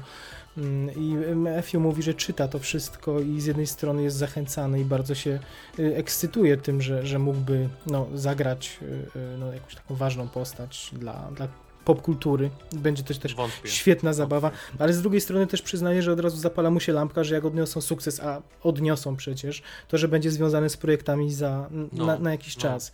A no, on jest jeszcze na tym etapie, że yy, yy, no, On dopiero co się wyrwał właśnie. z tych ról takich komediowych, gdzie był zaszufladkowany na, na gościa bez, bez koszuli, wiecznie chodzącego i podrywającego inne laski w filmach, do w końcu udało mu się z tego jakimś cudem wyjść i siedzi teraz dość mocno w Indii. Więc wejście z powrotem do, do takiej szuflady innej tym mhm. razem, no nie, nie wiem, czy to byłby dobry. No w związku z tym on nie kalkuluje, tylko no, podejmuje się tak maksymalnie różnorodnych projektów. Więc nie mhm. dziwna ta, ta refleksja o tym, że mógłby być na parę lat uziemiony i potem kojarzony już głównie z jedną rolą. W tym kontekście boję się o Benedykta Cumberbatcha, żeby nie został stłamszony przez, przez markę i, i tak jak na początku... Benedykt ostatnio zalicza spadek u mnie formy. O. Ale co, czym spowodowany? Znaczy mówisz o grze tajemnic, czy, co, czy coś jeszcze sobie... No, jakiś tak ogólnie. Mhm. Może brakuje mi Sherlocka Holmesa i może... Nie wiem, nie wiem. Ale miałem go strasznie, jak go tylko widziałem, to się cieszyłem, a ostatniego rolę, jakiś taki zawód czuję mhm. za każdym razem, jak coś oglądam z nim. Ale właśnie, a propos Sherlocka, to y, odcinek specjalny w, y, już w te święta, już, Święta, dopiero w święta. Już te święta. Uh. Ale tam wiem, że chyba blisko o rok przesunęli tą regularną y, czwartą serię, jeśli dobrze mówię. Więc chyba poczekamy jeszcze dwa lata, mhm. jeśli dobrze, dobrze liczę. Miała być chyba rok po świątecznym odcinku, więc wychodziłoby na to, że, że za, za kolejne dwa lata. Także no, zdążymy się bierze, stęsknić. Jak on bierze te wszystkie role teraz, to mm -hmm. dziwię, że nie mają czasu kręcić Sherlocka Holmesa. No pewnie. No pewnie, ale to tak y, nawiasem, nawiasem mówiąc. Dobrze, pędzimy przez te komiksy, bo ich w ostatnich tygodniach było bardzo dużo i tak jak powtarzamy, no to jest jednak mniej więcej wiem, jedna czwarta, jedna trzecia całego chyba przemysłu filmowego i, i tego, czym świat kina żyje. No, nie więcej. Y, newsy o filmach komiksowych, więc no poświęcamy im czas, ale, ale staramy się dzisiaj pędzić, żeby, żeby was nie... Żeby nie, nie zdo, i nie, tak, i nie zdominowały nam kolejnego odcinka, więc szybciutko y, Brian Singer ujawnił datę premiery Rogue Cut, czyli tej na nowo zmontowanej reżyserskiej wersji X-Men Przeszłość, której, która nadejdzie, na którą bardzo czekam, bo może odmienię, odmieni mi się i polubię ten film, bardzo na to... Nie odmieni, ja na to, ale nie, naprawdę, tam poza tym, że ma być o 17 minut dłuższy, to ma być y, część rzeczy wyrzuconych, ma ten film być przemontowany, no może być fajnie. O, okay. Może być fajnie. 14 lipca premiera, 14 y, lipca. do tego film będzie miał nowo nagrany komentarz reżysera, dziewięcioczęściowy dokument o produkcji. No bardzo, bardzo się nastawiam, bo to pier pierwotne wydanie było, było dużym dla mnie zawodem, wydanie, wydanie Blu-ray. Y, James McAvoy, pozostając w tematyce X-Menów, pokazano jego zdjęcie na Instagramie. Brian Singer pokazał Jamesa w końcu bez włosów. Mhm. Zgolili go na łyso. No. Tak. Więc pomału zbliżamy się do, do genezy jego wyłysienia, powiedzmy. Podoba ci się w takiej wersji dziwnie, prawda? Przyzwyczaiłem się do zarośniętego McAvoya i... Trochę się też przyzwyczaiłem. Patrick Stewart był dla mnie jednym... Ale, ale jednak on, ta, ta, jego łysina jest tak charakterystyczna dla, dla komiksów, dla tej marki X-Menów, -hmm. że, że myślę, że oni ch chcą to zrobić i chcą wymyślić swoją wersję tego. Chyba do tej pory nie było nigdy powiedzianej dlaczego on jest łysy, więc, więc mają swoją, powiedzmy teraz to 5 minut i mogą, mogą wymyślić co tylko chcą. Fajnie, no na pewno to zrobią z przytupem, tym bardziej, że nie wiadomo, czy y, James McAvoy, jak i pozostali aktorzy pozostaną z tą marką na dłużej po wykaźnięciu kontraktów po o, najbliższej części. To jest ostatnia, ostatni film z nim. Więc niech go golą, niech cierpi. A później Marvel będzie chciał ich odkupić. Do siebie, tak. Mhm. Y, powiedz mi, bo jeszcze takie, taka historia pojawiła się, że y, no, 20th Century Fox idzie za ciosem i ogłasza spin-off serii X-Men, The New Mutants. Co to jest? Wyjaśnij, dlaczego, co to ma być? Czy znasz ten komiks w ogóle? Znam, ale to Teraz jest moda, żeby mieć jeden główny i siedem spin-offów, więc, więc e, jeżeli nie będzie nic oficjalnego, to ja się na razie nie, nie Ale to są, to są, rozumiem, jacyś poboczni mutanci, To są tak? poboczni, tak? ale może będą chcieli testować sobie właśnie jakąś nową, powiedzmy, nowych aktorów w ten sposób. Mhm. Tak ja to widzę. Jakoś nie... Tak widzę tutaj po, po okładce komiksu, że to raczej nastolatkowie, tak? Czyli, czyli tak, no, Coś jak co, pierwsza klasa mogłoby nawet być. New Avengers jest, jest sporo różnych y, części, bo jest New Avengers starzy, są New Avengers mm -hmm. nowi, są New Avengers, którzy są nowi, okay. ale przenieśli się w czasie do tych starych, więc to Jasne. jest, wiesz, chaos. I Jasne. Nie powiem ci, co oni wybiorą. no pewnie. Tym niemniej z projektem związany jest y, Josh Boone, czyli reżyser mhm. Gwiazd Naszych, Wina, co mogłoby wskazywać, y, jeśli pójdziemy tą najprostszą drogą rozumowania, że to byłoby kino e, młodzieżowe, tak jak jego, tak. jego poprzedni, e, poprzedni film, jeśli e, kierowali się jakby jego tą wrażliwością i poetyką opowiadania i to było kluczowe no, w doborze. testować e, powiedzmy nowych, nowych aktorów, to wiadomo, że lepiej zacząć od nowych i mieć Jasne. ich tam na lata niż, niż, niż tak jak teraz zatrudnili, zatrudnili aktorkę, która dostała Oscara i teraz muszą mm -hmm. niestety z nim rozejść, a ona płacze, bo musi kręcić te głupie filmy, jak teraz jest, wiesz, sławną no tak. gwiazdą. No tak, no jasne. Y, no to a propos młodych aktorów, Asa Butterfield już prawie na pewno... Tu też nie będę się wypowiadał, bo to jest jak, jak TMZ, czy jak, jak polski No dobra, ale dobrze, to pozwól mi powiedzieć, nowy Spider-Man, prawdopodobnie to Asa Butterfield, znany z mojego ukochanego Hugo. Jutro będzie już kto inny. z Hugo, Martina Scorsese, ostatnio z gry Endera. No to wyglądało tak, że na początku znaliśmy pięciu kandydatów do roli, potem e, tydzień temu było wymienianych dwóch, e, w tym tygodniu już jest wymieniany tylko Asa, więc zakładam, że skądś ta selekcja naturalna się, się wzięła i, i mam nadzieję, że to już z dużym prawdopodobieństwem możemy powiedzieć, że to on, znaczy mam nadzieję, ja mam nadzieję, a ty, tobie ten wybór by odpowiadał? Maglowaliśmy to już kiedyś, ale teraz jak mamy to jedno, jak mamy to jedno nazwisko, czy będziesz płakał, czy raczej będziesz zadowolony Ja miałem in, innych Inny. Mhm. Nie Jasne. będę udawał, że, że trzymałem kciuki powiedzmy za innych. Jest za, dla mnie za dziecinny. Ma mhm. za dziecinną twarz. Wiem, że oni chcą go zrobić y, młodego, ale mogli przynajmniej dać starszego aktora udającego młodego niż, niż faktycznie takiego młodego. Mhm. Y, potwierdziły się, według informacji, znaczy tak, bo to wszystko podaje portal y, Deadline i według niego y, jakby pot, potwierdza informację, że to mają być trzy lub cztery filmy, opowieść chronologicznie jak kolejne klasy w liceum, bez już tej sytuacji, kiedy on zostaje ugryziony, czyli poznajemy go już jako, jako człowieka Mhm. pająka. Są reżyserzy związani z tym projektem i to jest bardzo ciekawe, bo nie jest z nim związany Drew Goddard, który ostatnio zawdzięczamy mu fantastycznego Da- Daredevila y, dla platformy Mhm. Netflix i on był y, wiązany z projektem Spider-Man.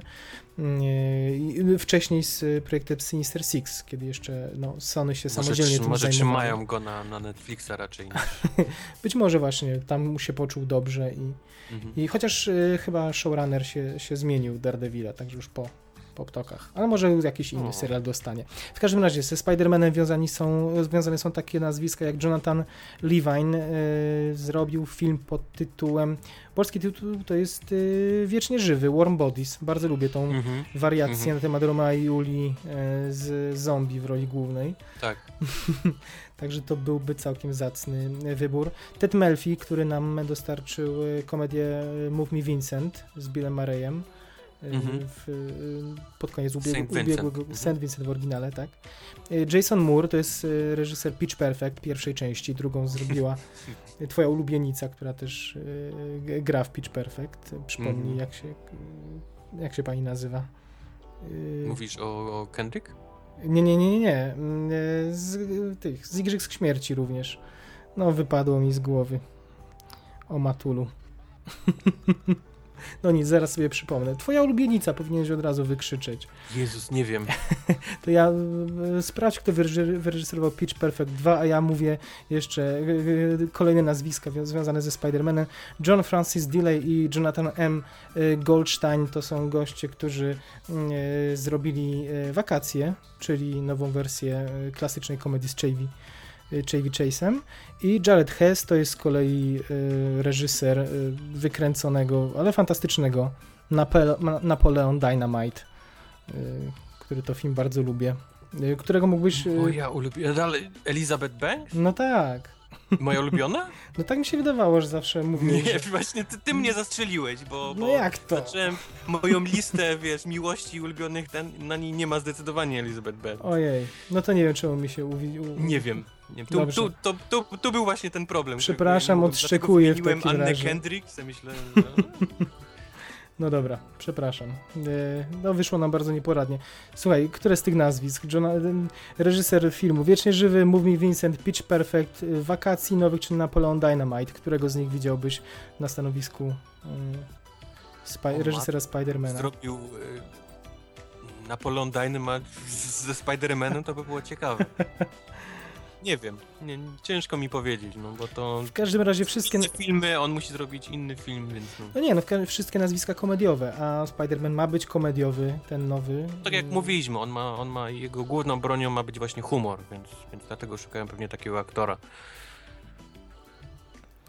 i- Y, Nie aktora, tylko reżysera. Reżysera. Mhm. I dlatego być może e, Drew Goddard nie jest już związany z projektem, bo to jest człowiek e, od na przykład Domu w głębi lasu, a to nie był zbyt wesoły. A czy był wesoły, był bardzo śmieszny, ale też makabryczny film. No, pewnie zobaczyli, że gość jest świetny, jeżeli chodzi o ciemne takie Tak, klimaty ale i poetyka. brudne, krwawe i Mhm. może to niekoniecznie on by się dobrze czuł w. Spider-Manie, który ma być, ma mieć 7 lat i, i rzucać e, żartami o baba do lekarza, nie? W czasie Po- bicia się z kimś. Poetyka się zmieniła, zmienia się i reżyser. W tym miejscu chciałem też y, wspomnieć, bo y, kończymy y, wątki komiksowe. Jej, tam słychać już krzyk Jej. w tyle.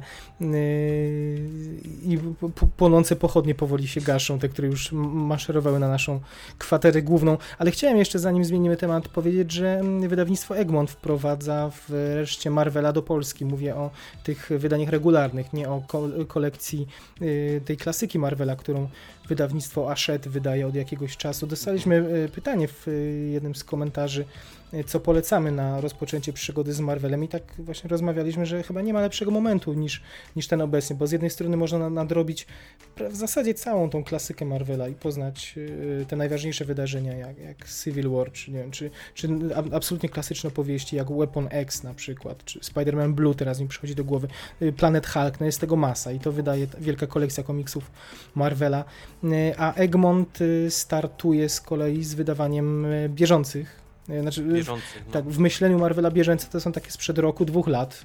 Taką znaczy mają one politykę. Są sprzed roku, ale, ale jeden, jeden zeszyt w Polsce będzie zawierał tych sześć, powiedzmy, tak. takich naszych, które wychodzą. Mhm. Więc on bardzo szybko nadrobi yy, to, co my, co tutaj wychodzi w Stanach Zjednoczonych.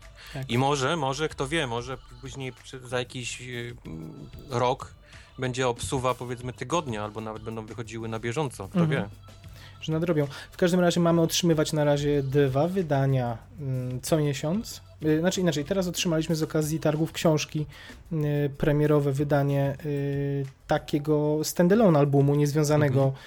Z żadną serią. Czy jest to historia, zamknięta historia o Avengersach, notabene raczej, raczej słaba, ale mamy, mamy dostawać teraz sześć serii na początek, czyli Avengers, New Avengers, All New X-Men, Strażników Galaktyki, mhm. Wolverine i X-Men, to jest kolejna seria i na koniec mhm. Superior Spider-Man, który to Superior Spider-Man ma być ten pierwszy numer tak skonstruowany, że trzy zeszyty to będzie Amazing Spider-Man, który -hmm, będzie jakby -hmm. przedstawiał wydarzenia, które doprowadziły do, do Superior Spider-Mana. Także tak. robią to w miarę, w miarę sensownie, na tyle, na ile można wprowadzić czytelnika w Marvela po tylu latach trwania wszystkich serii.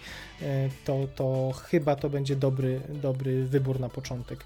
Te właśnie serie proponowane przez Egmont i to zalecamy. Z tym, że tak jak mówiliśmy, jeżeli ktoś chce właściwie od zera wejść w komiksy Marvela, to najlepiej będzie zacząć od tej wielkiej kolekcji Marvela niż od tych Egmontowskich, bo te Egmontowskie są już to już, jest, to, to już jest ciężki materiał. Tutaj, jeżeli ktoś nigdy nie czytał komiksów, może się bardzo łatwo odbić od tego, bo to są historie polegające właśnie na zderzaniu się planet i na Illuminati i tak dalej, i tak dalej, więc to jest dość ciężki temat. Jest, no, natomiast, natomiast ta kolekcja, wielka kolekcja, to są jednak, to jest, to, tam nie ma chronologii, to są wybiórcze dzieła. Fakt, że tych tomów... No tak, ale to są takie najlepsze tomy, mm -hmm. gdzie mhm. można poznać postacie i tak dalej, i tak dalej. A te Egmontowskie bym chwytał, jeżeli już ktoś wie, kto jest kto i, tak dalej, i tak dalej. Jasne. Także polecamy kupować obie.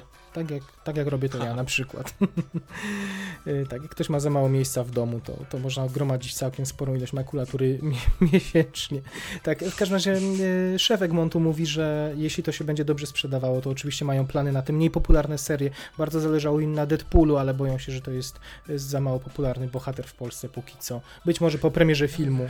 Y, tak samo zastanawiali się E, e, niechże sobie e, przypomnę o czym jeszcze mówił. A, Miss Marvel oczywiście, ta chwalona przez mhm. ciebie. No mhm. też to jest zbyt mało znana na razie postać, ale, ale no, biorą ją pod uwagę jakby w, przy kolejnych y, rzutach, kiedy już te, te tomy się dobrze, dobrze sprzedadzą. Y, czy na przykład y, y zapowiadają też Age of Ultron właśnie czyli taka, taka dziesięciozeszytowa limitowana seria, która wychodziła chyba przed premierą filmu właśnie, prawda? Coś no okej, okay, ta wprowadzająca do filmu, tak, tak. Tak, tak. Znaczy, bo była ta oryginalna, ta Age of Ultron, który kiedyś mówiłem, była. tysiąc mhm. razy w ogóle się nie, nie, nie pokrywała z filmem, a później oni jeszcze robili takie krótsze serie, takie, żeby były bardziej dopasowane do tego, mhm. co się dzieje w filmie. Jasne, mhm. jasne. Ale tutaj mielibyśmy dostać już ten taki, taki prequel chyba, y, no, który był no, bezpośrednio tego to już bym, jakbym był w Egmoncie, za coś nie wydawałbyś tego, badarował. Tak? No. Mhm, za późno skoncentrować się raczej na, na jakiejś innej Jasne. serii albo na jakimś innym, jakiejś małej serii. Tym niemniej cudownie, prawda, że po tylu latach w końcu zaczynamy nadganiać i, i ten no. rynek y, wygląda bardzo sensownie w Polsce już y, y, z głową go budują bardzo racjonalnie, też tak, żeby nie, nie, nie pękła ta bańka. Jakby biorą fajnie, pod uwagę... Że ten, fajnie, że ten okres nie jest już tak długi. Mhm. Ten TM Semik w porównaniu do, do, no do tak. tej serii, która wychodziła w, w Stanach. Matko Boska. No tak. Jasne. To był, to, to był, tam, to oni potrafi, tam oni potrafili ciąć te numery, było połowa numeru z jednego, z jakiegoś no, komiksu, no, druga połowa no. z komiksu, który wyszedł pół roku później, wyrzucali jakąś część histor część stron na tak, przykład, żeby tak, to się zmieściło, no to, to okładki z zupełnie innych numerów, no dziwne rzeczy no, tam się działy. No. Także, a przy okazji oni biorą też... Nie na TM Semik, bo właściwie na nich się wychowałem. Nie, nasze dzieciństwo, jasne. nich się zaczęła mm -hmm. moja, wiesz, miłość do komiksów, ale, mm -hmm. ale faktycznie jak jak, jak się spojrzy na te wydania amerykańskie i na to, co wychodziło w Polsce, to wow. Pewnie. Pewnie. Oni też e, fajnie biorą pod uwagę zasobność polskiego portfela i ten szef TM Semik, yy, tfu, TM Semik, Egmontu, wspomina na każdym kroku, że oni patrzą przez pryzmat tego, ile właśnie e, ten pochłaniacz komiksów jest w stanie wydać miesięcznie, ile wydaje na, na komiksy i to, to jest główny czynnik, który biorą pod uwagę, pod, kiedy budują line-up co miesięczny Mhm. ile, ile czy to się co miesiąc, czy co dwa miesiące. Widać, to, to u nich jest bardzo zróżnicowane. Są miesiące, kiedy są bardziej upakowane, są miesiące, kiedy wychodzą bardzo specyficzne tytuły. Ta, tam to jest naprawdę bardzo, bardzo sensownie przemyślane. Także jeszcze raz, yy, to nie jest absolutnie żadna kryptoreklama, tylko z, ser, serducha polecamy yy, wesprzeć tę inicjatywę. Nawet jeśli te, ci Avengersi teraz, którzy wyszli mm, jako pierwsza jaskółka są komiksem raczej marnym, to, to cena okładkowa 40 zł można wyrwać promocyjnie za 29 zł i warto wesprzeć inicjatywę, jako taką cegiełkę kupić. Może podarować komuś młodszemu potem z rodziny, niech się ucieszy. Yy, Wojtek, yy, dajesz okejkę, rozumiem. Jasne, tak. I polecamy. Podpisujesz się. Super. Nie, Także mm, temat komiksowy zamykamy absolutnie już teraz. Mission Impossible, Rogue Nation, znowu słowo Rogue już trzeci raz się pojawia w dniu Rogue. dzisiejszym. Yy, Mówimy o tym nie bez powodu, o filmie, którego premiera zbliża się ogromnymi krokami już za niecałe dwa yy, miesiące i nie będziemy akurat na tym się pochylać, bo mówiliśmy o tym już dużo.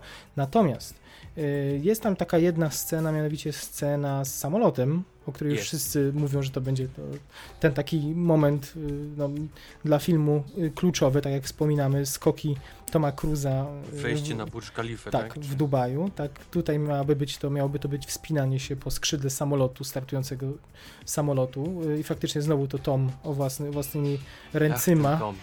łapał się za, y, za Airbusa A400M i gdzieś tam z nim nawet 1500 metrów nad poziomem O właśnie, mogę jeszcze coś wtrącić się a propos Toma? No, oczywiście. Oglądałem ostatnio ten dokument, o którym rozmawialiśmy kiedyś. O scjentologach, tak? O No to, to ja powiem od razu, to ja powiem od razu, że będzie w Polsce. Będzie w Polsce Jeżeli- w HBO 2. Słuchajcie, jeżeli macie jakiś szacunek albo lubicie Toma Cruza, to nie oglądajcie tego, bo go stracicie totalnie. Gość jest świrem, Mhm. gość jest psychicznie chory. Ale tam są jakieś, e, to, powiedz, tam są jakieś e, fragmenty z nim, czy raczej ludzie tylko opowiadają?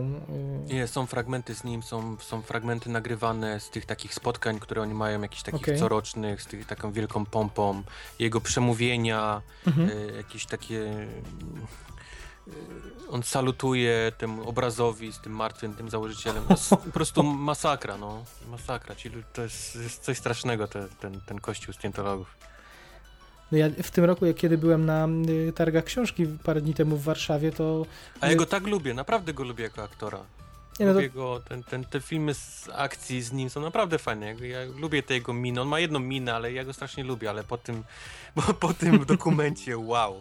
Nie no, trzeba sobie zrobić taką ścianę. Ja, ja sobie od wielu lat mam wybudowaną taką ścianę, która mi odgradza y, plotki, znaczy plotki, tudzież fakty z jego życia prywatnego i to, co on robi na ekranie. Y, bo on nie zniósłbym tego po prostu. Za- w, zbyt No, wielu ważnych po- filmach gra, Właśnie żeby... po tym dokumencie ta twoja, wiesz, ściana, wiesz, runie. Tak samo Okej. jak moja runęła. No to nie wiem, czy się zabierać. W każdym, ale powiem dla porządku, 3 czerwca HBO 2, w polskim HBO 2 będzie ten film do obejrzenia i pewnie potem w usłudze HBO Go. A, już od 1 czerwca widzę dostępny. No nie wiem, może się zmierzę. Ale do, jeszcze wspominałem o targach książki w Warszawie. Kiedy byłem na nich poprzedni razem, to scjentolodzy mieli swoje własne stoisko na nich. Wyobraź sobie. Rozdawali Wy, nie no, sprzedają tą, tego hu, Hubarta całego książki. Ma, no. jest całe, tylko jego książki, całe stoisko jest tylko z nimi. Oczywiście na słowo scjentologia się nie pojawia. Yy, Znaczy on dalej ma, dzierży y, rekord Guinnessa, w, y, jeżeli chodzi o ilość wydanych książek, Mhm. które napisał. Ponad tysiąc, grubo ponad tysiąc książek napisał i wydał, więc jest co sprzedawać. Wow. Bo w każdym razie w tym, y, w tym roku ich nie spotkałem, ale może za bardzo byłem zapatrzony w nowe komiksy Egmontu i innych Mają wydawnictw. w Polsce? M- Mówisz o scjentologach? Mhm. Yy, Wiesz, nie mam, nie wiem, wtedy, kiedy ich widziałem ten, ten rok czy dwa lata temu, głównie Włosi byli na tym stoisku, więc O, nie okej. zdziwiłbym się, że po prostu przyjezdni jacyś, no jakaś tam komórka. Wiesz, my za biedni jesteśmy, żeby być atrakcyjnymi dla, tego, dla tej sekty. No tak, jeszcze, jeszcze jest za płotem druga, No. ten, drugie budowle z krzyżem, bo oni też mają krzyż. Aha. No. Ale do czego zmierzam, dlaczego zaczęło, zacząłem mówić o... Przepraszam, o, totalnie. nie, bardzo dobrze. Od razu mi się... Bardzo razu... dobrze, na tym polega ta, ta audycja również, że będziemy sobie gdzieś y, odskakiwać, y, nawet czasem ba- bardzo daleko. Ale do czego zmierzałem, że ta scena z samolotem, na którą wszyscy absolutnie czekają, albo i nie, nie będzie jedyną spektakularną sceną. Y, Mhm. Że zobaczymy również y, podwodną scenę, podwodną sekwencję, w która ma, w której oczywiście Tom będzie y, samodzielnie wstrzymywał oddech i, i pływał tam przez jakieś nie, niespotykane ilości czasu, natomiast ona ma być nakręcona na jednym ujęciu. Czyli to dla miłośnika Birdmana, takiego jakim ty jesteś, no niewątpliwie brzmi smakowicie. Czyli przesunięcie grani nie dość, że na jednym ujęciu, to jeszcze pod wodą. Tego nie grali. Wyobrażam sobie, że siadają gdzieś na takim spotkaniu i tak, dobra, co jeszcze możemy zrobić? Czego jeszcze nie było w kinie? Tak, czym się ludzie ostatnio podniecali? 17 minut w grawitacji na jednym ujęciu, dwie godziny w Birdmanie. No to nie, to wsadźmy pod wodę tą kamerę, okej. No Mhm. i Było w kosmosie, było na Ziemi, ale nie było pod wodą. pod wodą, tak jest. Robimy. Tak to wyglądało. Mm, y, Brzmi smacznie, premiera już y, w, sie- w Stanach Zjednoczonych u Was pod koniec lipca, u nas na początku sierpnia. Z tego co pamiętam, Hateful Eight, Quentin Tarantino pokazał pierwsze zdjęcia y, obsady w Entertainment Weekly. Nie wiem, czy kupujesz ten magazyn? O, jak mam, tak. Mam go Tak? nawet... Czekaj, czekaj. To zróbmy taką prasóweczkę. Weź, przeglądaj kolejne Tu. strony, Tu go mam. przewracaj strony i mów, kogo widzisz na... Pomachałem ci kartką nawet tam. Em, na pierwszej stronie widzę zdjęcie, na którym jest Kurt Russell, który gra postać Johna Ruffa i jest również Jennifer Jason Leigh, która gra postać Daisy Domerk. I z tego co widzę, to wszystko dzieje się w jednym zajeździe, który jak widzę również tutaj na zdjęciu nazywa się Mini. Em, I Kurt Russell jest przypięty kajdankami Mhm. do pani Daisy Domerk, co oznacza, że gdzieś ją, gdzieś ją transportuje. To nie jest dobra pani. I niestety jadą sobie przez Wyoming, w którym panuje burza śnieżna. I wszyscy muszą się ukryć właśnie w tym jednym zajeździe. Tam osiem tych strasznych osobowości zostaje zamkniętych na nie wiem, czy jedną noc, czy na kilka dni. I, i z tego, co wyczytałem, to film ma mieć taki pachnieć e, Reservoir Dogs, czyli takim Okej. wielkim powrotem do, do początków Quentina Tarantino. Ma być bardziej teatralny, ma odejść od tej takiej akcji, która była w e, Django, Mhm. ale ma być oczywiście dalej w tym samym, powiedzmy, okresie historycznym, czyli e, daleki, dziki zachód. I, I wszyscy mają być zamknięci i wszyscy mają się kłócić ze sobą. Ma być dużo, dużo dialogów i przekleństw. Ale przyznaj, że y, to już drugi raz użyję tego sformułowania na tym nagraniu. Oni znowu wyglądają jak bezdomni trochę. Jakby pokra pokradli z kontenerów PCK te ubrania, te koce jakieś. No ale wiesz, że dziki zachód to był, to był ciężki, wiesz, okres, żeby żyć. Co ci się udało zdobyć, to było twoje, więc... Nie wiem, no ale te ciuchy, co mają, to one wyglądają trochę jakby były współczesnymi ciuchami, tylko z kubła z PCK, no takie. Oni, oni wszyscy Przesadzam, mają tak? wielkie futra, nie? Bo to jest Wyoming, więc oni zimno jak cholera, więc są na ubieraniu w jakieś takie warstwy szmat. Pewnie każdy ubrał co miał na sobie, żeby, wiesz, żeby mu było Mhm. ciepło. Mi się podoba. Nie, nie widzę tutaj bezdomnych. To może ja mam jakąś fazę. Wszędzie widzę bezdomnych. Może nie lubisz Quentina Tarantino. Nie no, przestań. Nie bluźnij, proszę cię. W każdym razie widzimy na zdjęciach, jak mówisz, jest Michael Madsen, jest y, Bruce Jest. Dern, jest Tim Roth. Tam przecież któryś z nich był oskarżany o wyniesie, wy- jakby wy, wypuszczenie scenariusza na wolność, prawda? Na, na, Mhm, na, mhm. Którego, mówiliśmy o tym, którego w zasadzie nikt nie widział, ale nie przeszkodziło to Quentinowi obrazić się na, na pół roku i, i powiedzieć, że on tego filmu jednak nie zrobi. Dopiero potem mu chyba przeszło. Y, A słuchaj, czy na tych, czy na tych zdjęciach widzisz Channinga Tatuma, który ma też być? Nie, nie ma Nie pokazali go. Czy jest trochę on w jak Domar Gleeson? się do tej, do tej ósemki, Aha. czyli do tej Hateful Eight. On Jasne, musi mieć jakąś yy, poboczną rolę. Jasne, jasne. Co ciekawe, ten film będzie kręcony na taśmie 70 mm, czyli to jest Mhm. e, taśma wykorzystywana właśnie w projektorach y, IMAX, kiedy te Mhm. projektory jeszcze były analogowe i kiedy kamery były analogowe, tak. Więc y, będą na pewno epickie kadry. czekamy. czekamy mimo to, że wyglądają jak bezdomni. Dalej, dalej. Okej. Y, Dwayne Johnson, twój, y, kolejny, tym razem się nie pomylę, twój ulubieniec. Jeśli powiem twój ulubieniec, to Tak, nie tak, zdzielisz tak. mnie przez łeb. Nie, nie, rok jest bliski mojemu sercu. Dwayne Johnson, już mówiliśmy, wprowadza, znaczy wprowadza, HBO wprowadza z nim serial już w czerwcu o futbolu. O futbolu, No futbolu on ma, on ma teraz dużo, dużo się z nim dzieje. Jest bo- absolutnie na fali, jest San Andreas, yy, Tak, widowiskowo. San Andreas, później wchodzi właśnie wspomniany przez ciebie Ballers na HBO, y, następnie ma komedię z Kevinem Hartem, która się nazywa Central Intelligence, I ma kon- następnie podkłada głos w, y, w disneyowskiej bajce Mona? Mona chyba, jeżeli dobrze pamiętam Mhm. tytuł. Ma być Shazamem i to już No tam właśnie, gdzieś tak. te, te zaczęły gdzieś te kręcenie już tego, a tutaj jeszcze go chcą, w, w co go chcą jeszcze wsadzić? No właśnie, w, tytuł y, filmu Alpha Squad 7 Mhm. nie brzmi zbyt oryginalnie. Y, Takowoż fabuła nie brzmi zbyt oryginalnie, bo to ma być przygodowa komedia akcji, która gdzieś tam w kosmosie się rozgrywa i, i jest inspirowana Strażnikami Galaktyki, Dniem Niepodległości, No się, że Armagedonem i tak dalej, i tak dalej. Dobrze się w kinie zaprezentowali, więc czemu ktoś miałby nie zrobić Tak, chińskiej podróby? W cudzysłowie chińskiej, czyli takiej Tak. pod, podróby Guardiansów. No i co, i to miałaby być znowu franczyza na lata, y, tym razem od studia DreamWorks. DreamWorks jeszcze nie ma swojej y, franczyzy, więc Mhm. stwierdzili, że zaproszą Ro- Roka i zrobią takie coś. Yy, No i co? I podpiszę kontrakt na 100 filmów i stracimy chłopaka. Ale nie mówilibyśmy o tym, gdyby nie drugi projekt, z którym go też w tym tygodniu powiązano, yy, bo oto pojawiły się informacje z Uniwersalu, że miałby dostać, jego bohater Hobbs miałby dostać yy, swój własny film, czyli bohater, którego gra w serii Szybcy i Wściekli miałby otrzymać własną część. Zresztą nie jest to Znaczy to wygląda tak, że on podpisał y, kontrakt na 8 filmów z, z tego Mhm. świata szybkich i wściekłych. Y, Do tej pory nakręcił 3, więc jeszcze musi nakręcić 5, więc oni go muszą gdzieś wsadzić, Mhm. chociaż miałby to być spin-off tej serii, bo, bo nie wiadomo, czy wszystkie Vin Diesle dożyją do jeszcze 5, żeby nakręcić 5 filmów. No tak, rok Więc przeżyje oni wszystkich. tak gdzieś, no, no. Więc oni go gdzieś pewnie planują jakiś spin-off, żeby te pięć, pięć jeszcze filmów zrobił. Ale wiesz, jak to przeczytałem, to od razu mi to przypomniało mi się historia z szybkimi wściekłymi numer 7, w których był 5 minut i tam jakoś nie znalazł czasu na kręcenie. No, był pewnie na planie San, San Andreas, y, trzęsienie ziemi. Ale odhaczone ma? Ma. Ma, tak, no ale tu, wiesz, tu, tu nie znalazł 10 minut na, na szybkich wściekłych 7, a tu ma dostać własny film. Mm. Dziwne. No, swój, swój film, a mieć jakąś rolę, to wiesz, zawsze wybierzesz swój film. On widzę po Instagramie jest strasznie dumny z tego San Mhm. Andreas. Nie, niesamowicie Nie no, reklamuje nie no jasne. jak, jak może. I to samo Boller zresztą, fajne zdjęcia wrzucę z planu tam. Mm. Y, Więc y, to były projekty, między, między innymi projekty z gatunku science fiction z y, Dwaynem The Rockiem Johnsonem, ale też Squad 7. y, Mhm. tak, ale też inne znane nazwisko. Luc Besson planuje film science Mm. fiction, film Valerian.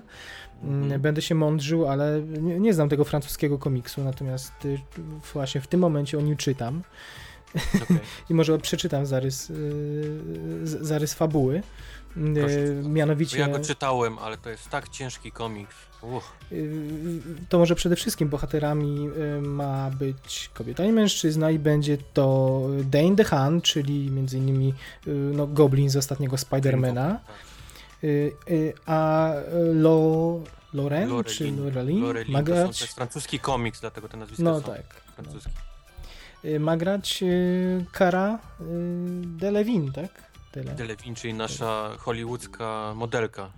Tak, strasznie, troszkę nie rozumiem fenomenu, znaczy, bo nie znam pani, ale widzę, że przebojem wtargnęła do, do, do, do kin. Urodą. urodą, tymi brwiami chyba takimi bardzo Brrr. krzaczastymi, hipnotycznymi. Czesałbyś, co? Nie no. Czochrałbym te drzwi. W każdym razie, dobra, może przeczytam o nich. W każdym razie ta dwójka, ta dwójka mm, y, wyrusza na misję, aby zbadać y, jakąś planetę, która, która jest w układzie liczącym tysiąc światów i, i Jest mają układ właśnie planet, które liczą, liczą tysiąc planet. tak, i, i- mają sprawdzić, czy ta, Ziemia. Czy ta rasa, która tam zamieszkuje, jest zagrożeniem dla, dla Ziemian. Tak. I tam odnajdują jakieś imperium, którym, w którym e, okazują się być dekadenccy arystokraci Mhm. i tak dalej. E, Znajdują ludność, która jest gotowa wszcząć rewolucję, jakichś e, mędrców e, również spotykają i tak dalej, tak, którzy pociągają za, za sznurki. E, mm, mm, mm. No, wygląda to francusko. Wygląda francusko, jeżeli brzmi yy, zawięźle, to, to komiks jest jeszcze bardziej zawiązły i ciężki, bo tam jeszcze podróże w czasie do tego wchodzą i tak dalej, i tak dalej. Bardzo ciężki komiks. No, jestem ciekawy, co Luc Besson z tego wy, wyciśnie. Aczkolwiek ko- te, te komiksy frankofilskie właśnie z gatunku czy fantazy, czy science fiction to są no, jedne z ciekawszych pozycji. One, one w Polsce mają dobrą tradycję, wychodziło tego całkiem sporo. Y, To prawda, to prawda. Tylko wiesz, ja tamte czytałem, czytałem ten i ten mogę zdecydowanie powiedzieć, że jest bardzo ciężki Mhm. w porównaniu do... Wszystkie są ciężkie francuskie, ale ten jest wyjątkowo, naprawdę. Taki jest dość uh, mięsisty komiks. Ciężko się go trawi. No i jestem ciekaw, szczególnie, że Luc Besson od y, 100 lat nie zrobił niczego wykraczającego poza prze- przeciętność. Lucy! Nie skomentuję. No. Wiesz, no, no czekam, bo, bo ta stylistyka science fiction, no mam nadzieję, że gdzieś go odblokuje i no, gość niestety nie może sobie, trochę jak James, Cam- James Cameron nie może sobie poradzić ze, z jakimś takim piętnem, które, które każe mu, każdy kolejny film musi być e, lepszy od poprzedniego i w związku z tym i w związku z tym Luc Besson przez 10 lat nic nie robił, y, a jak robił to, to Artura i Minimki, a resztę filmów, które miał ochotę zrobić, ale które zbrukałyby by filmografię, pisał scenariusz i podpisywał się na, na fotelu producenta, żeby nie kalać y, Leona Zawodowca, Wielkiego Tak. Błękitu i innych dzieł, nie kalać filmami takimi, takimi bardzo przeciętnymi, tak, transporterami i tam jakimiś innymi historiami. Także y, no, Luke, trzymamy kciuki. Trzymamy kciuki za ciebie, Luke. Kolejna twoja ulubienica. Nie, to znowu żartuję. To nie jest twoja ulubienica. A, O, nie, nie, nie, nie, nie, nie, nie. To już żartuję. Anne Hathaway zawsze się kłóciliśmy, znaczy zawsze przy okazji trzeciego Batmana. Ja piałem z zachwytu, a ty mówiłeś, e, nie, wcale nie. Anne Hathaway. A potem przyszli nędznicy i też ją znielubiłem. Ale, A, e, widzisz. ale, ale. Anne Hathaway planuje zagrać w czymś na kształt Godzilli. Co to jest za historia? Nie wiem, ty słyszałeś? Film nazywa się Kolosal. O, matko, Kolosus to jest... To jest... Czy Kolosal, Kolosal. Mhm. Kolosal, przepraszam. To jest jakieś takie dziwne połączenie różnych gatunków filmowych, bo, bo to i są Transformersy, to jest Godzilla, to jest trochę Being John Malkovich, bo, bo ona potrafi wchodzić powiedzmy w umysł tej wielkiej jaszczury i nią, i nią próbować przynajmniej sterować. Więc to jest jakiś taki straszny, straszny miszmasz różnych, różnych filmów, no. Znaczy, ona, ona gra kobietę, która gdzieś e, w, no- mieszkając w Nowym Jorku traci e, pracę, rozstaje się z narzeczonym, wchodzą jakieś wątki egzystencjalne i nagle, nagle dowiaduje się, że w Tokio pojawia się gigantyczna jaszczurka, która niszczy Jaszczura miasto. tak. a ona Nagle się okazuje czuje- się, że ona potrafi, jest jakoś połączona z nią, powiedzmy, psychicznie. Ona właśnie- Emocjonalnie, no. emocjonalnie, no, na początku przynajmniej. Mhm. No, ona, im będzie bliżej jej, tym tam będzie mieć te większe moce, ale, ale no, no, na tym mniej więcej to polega. faktycznie brzmi jak połączenie być jak John Malkovich z Godzillą. No tak, tak, tak, no. Dodajmy, że e, twórcy Godzilli już chcą się procesować. Z Tak, już, już wytoczyli proces, no. Kolosal. To już śmierć im za blisko dla nich jest No. no. Godzilli właśnie, ta jaszczura. Ty, no nie wiem, jak, dlaczego ona się na to zgodziła. To, to chyba musi być świetny scenariusz, bo na papierze to jest ko kosmos.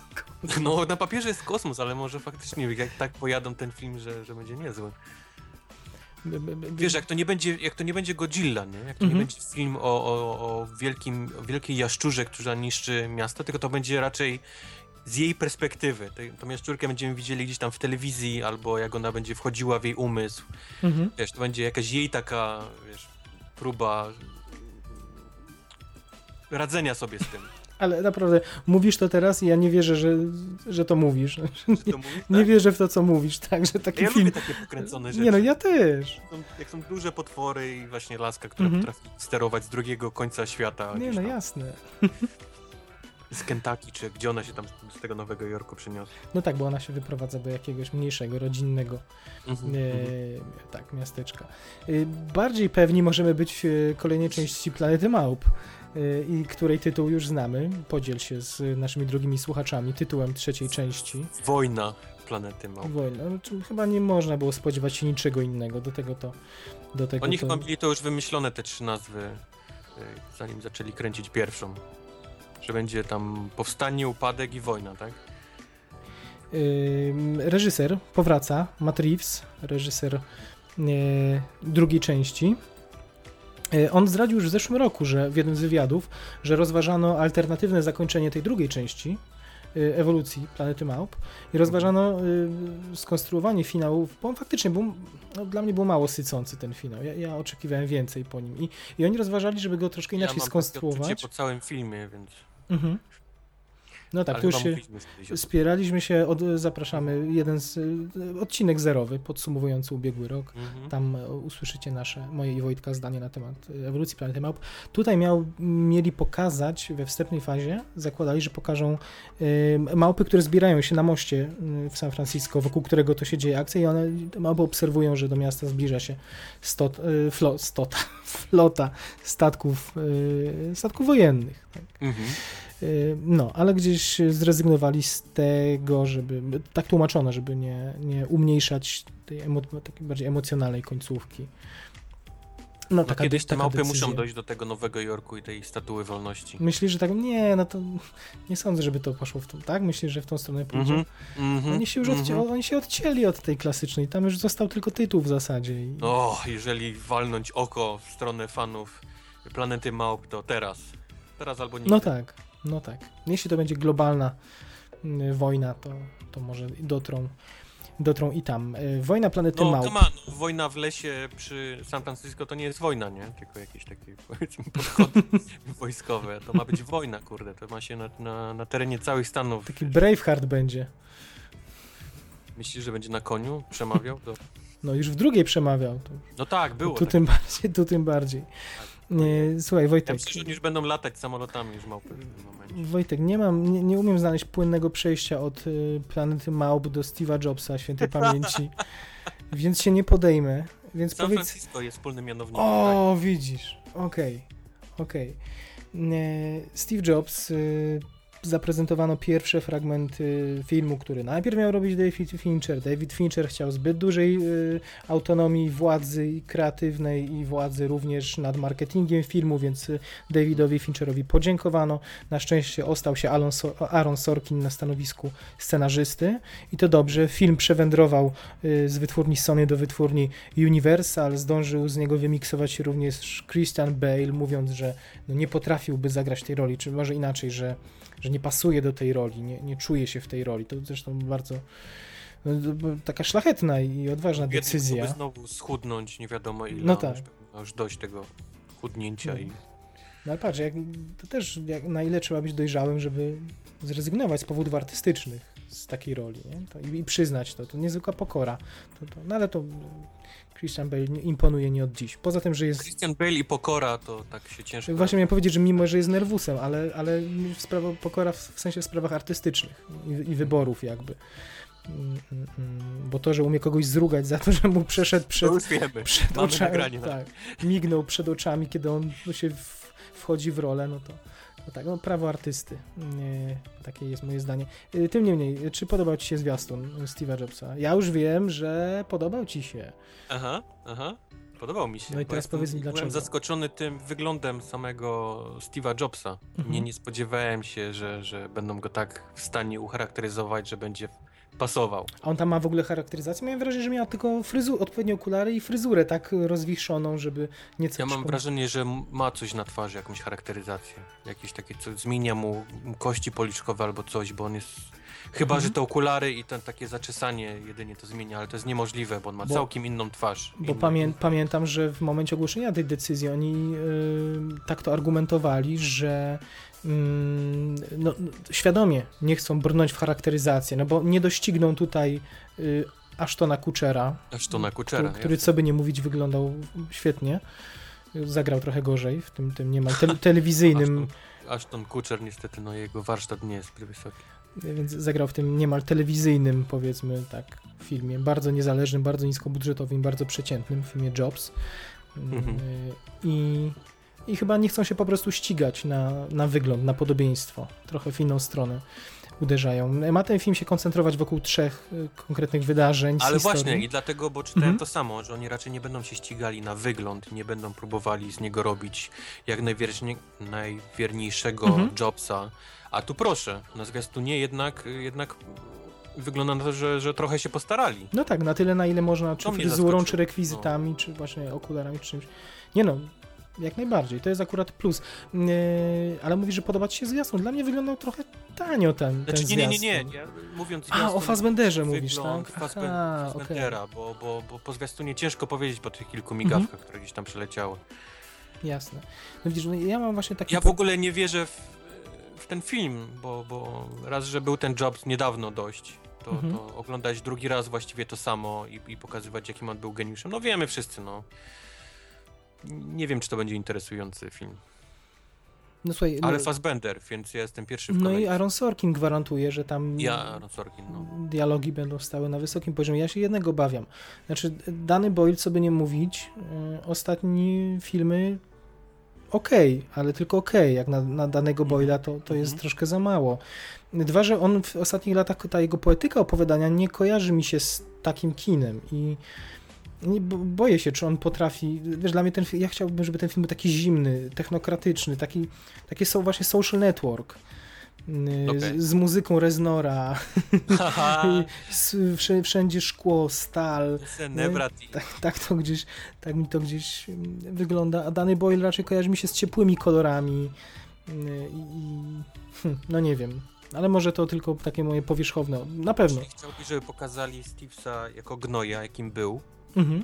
buraka, a nie jako ciepłą kluchę i geniusza, który ratuje No, świat. ja nie czytałem y, tej biografii Oscara Isaacsona, na której podstawie jest scenariusz, ale z tego co wiem, która była pisana przecież y, Steve Jobs był no, jej prawie że niemal równorzędnym autorem tej, tej biografii i on jakby absolutnie nie odżegnywał się od tych y, epizodów, w których wychodził na, tak jak to mówisz, buraka i, i gnoja i i chyba, jeśli książka taka jest, to, to film tym bardziej nie będzie go oszczędzał, wydaje mi się. Książki, a, a filmy i seriale, panie, teraz to ciężko się, wiesz...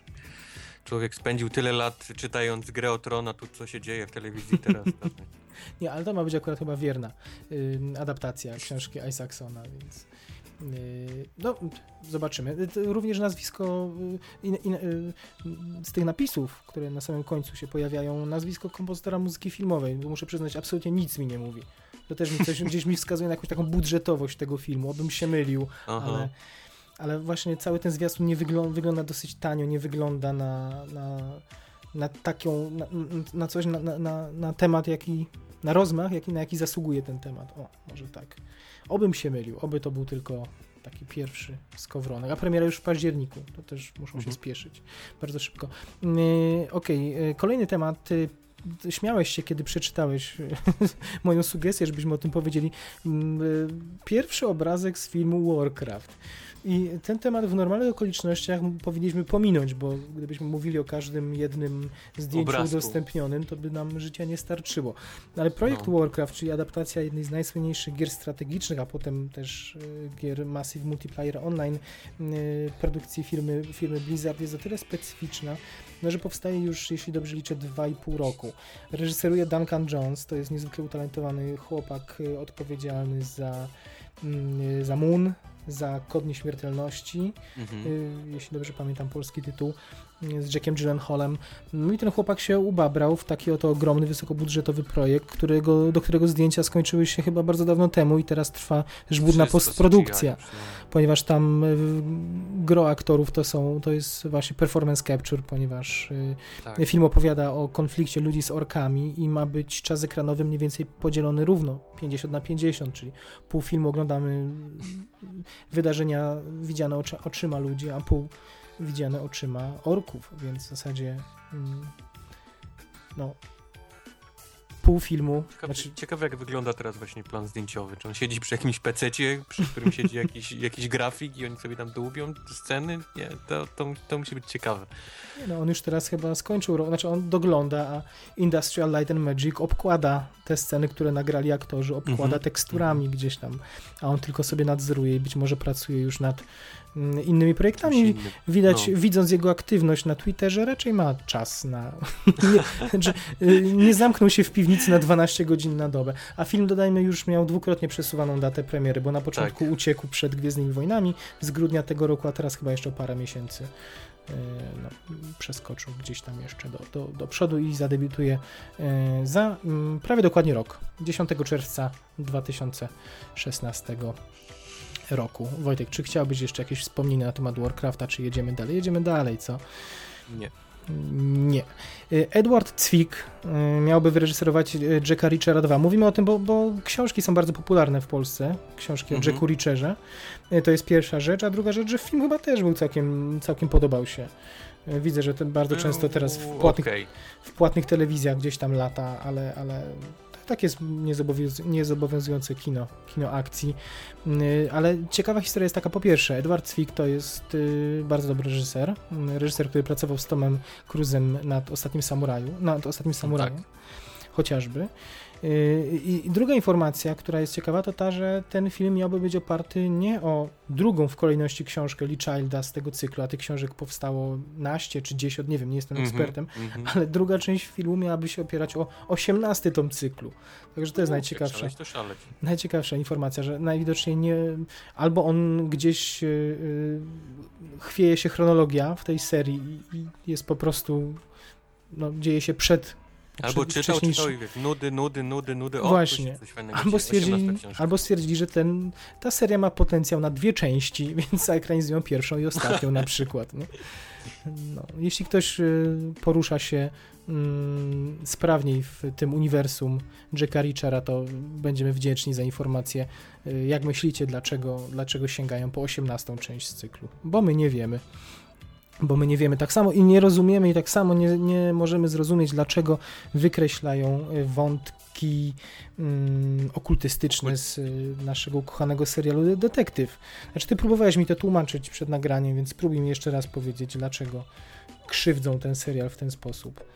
I dlaczego. Znaczy, no to był dla mnie przynajmniej i Mhm. wierzę, że, że dla innych ludzi był ten główny, powiedzmy, powód, żeby to oglądać. To był, y, pamiętam pierwsze zwiastuny tego serialu, właśnie takie ciemne, przegadane, z jakimiś takimi dziwnymi tekstami, Mhm. jakieś takie pole, y, drzewo, jakiś trup i tak dalej, i tak dalej właśnie i ta, ta dziwna fryzurka y, y, Matthew.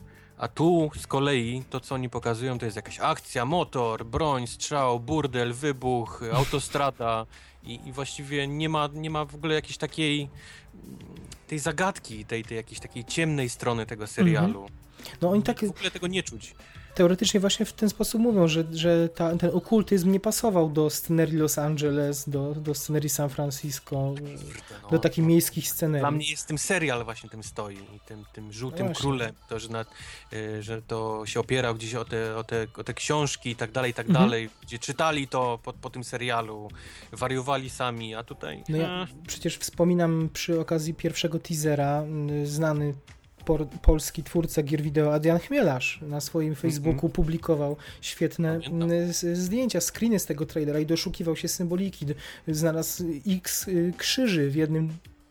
przepraszam, teaserze, w jednym fragmencie wideo znalazł, znalazł masę krzyży, odwróconych krzyży, normalnie stojących krzyży, gdzieś tam w tle za bohaterami. No i, i to mi każe się zastanawiać, czy to nie jest zasłona dymna na przykład, nie? Takie trochę czarowanie widzów, że no, no, no tutaj tak, robimy, To, to brawo. że tu robimy kryminał, y, informujemy przy okazji, że T-Bone Burnett zrobi muzykę, tirarira, tak? A potem nagle przywalą i, i nas zniszczą pierwszym odcinkiem i na nowo przykują, przykują uwagę.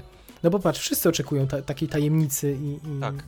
tego mroku, brudu, makabry i, i...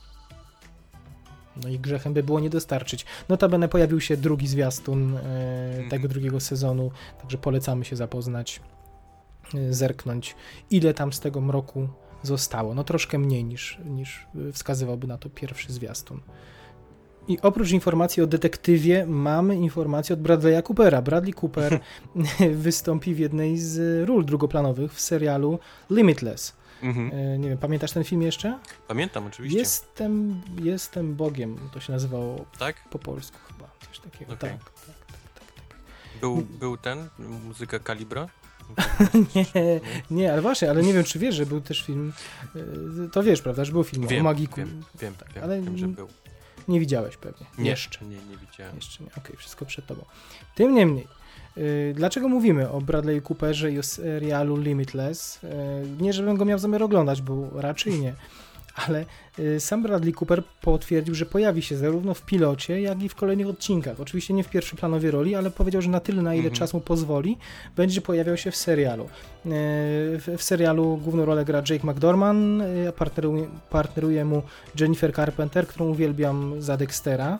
Jest, jest Mhm. Nieodmiennie jedną z moich ulubionych y, żeńskich postaci, którą y, kino i telewizja nam dostarczyło. Bardzo lubię Deborah Morgan, y, ale to taka y, odrobina prywaty. Y, w każdym razie, nie, nie wiem jak tobie, mi imponuje to, co robi Bradley Cooper. Znaczy widać, że on lubi te swoje role.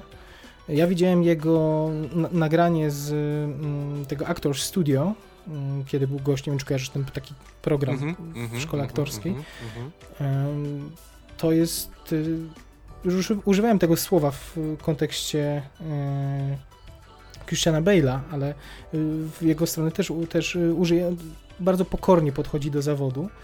Y, Da, o, ogromnym szacunkiem darzy to, że to w jakim jest w tym momencie miejscu, to jak to osiągnął, tak wie Mhm. ile, raz wie ile on za to zapłacił, żeby być w tym miejscu, w którym teraz jest, ale jest też Mhm. wdzięczny masie osób, które spotkał.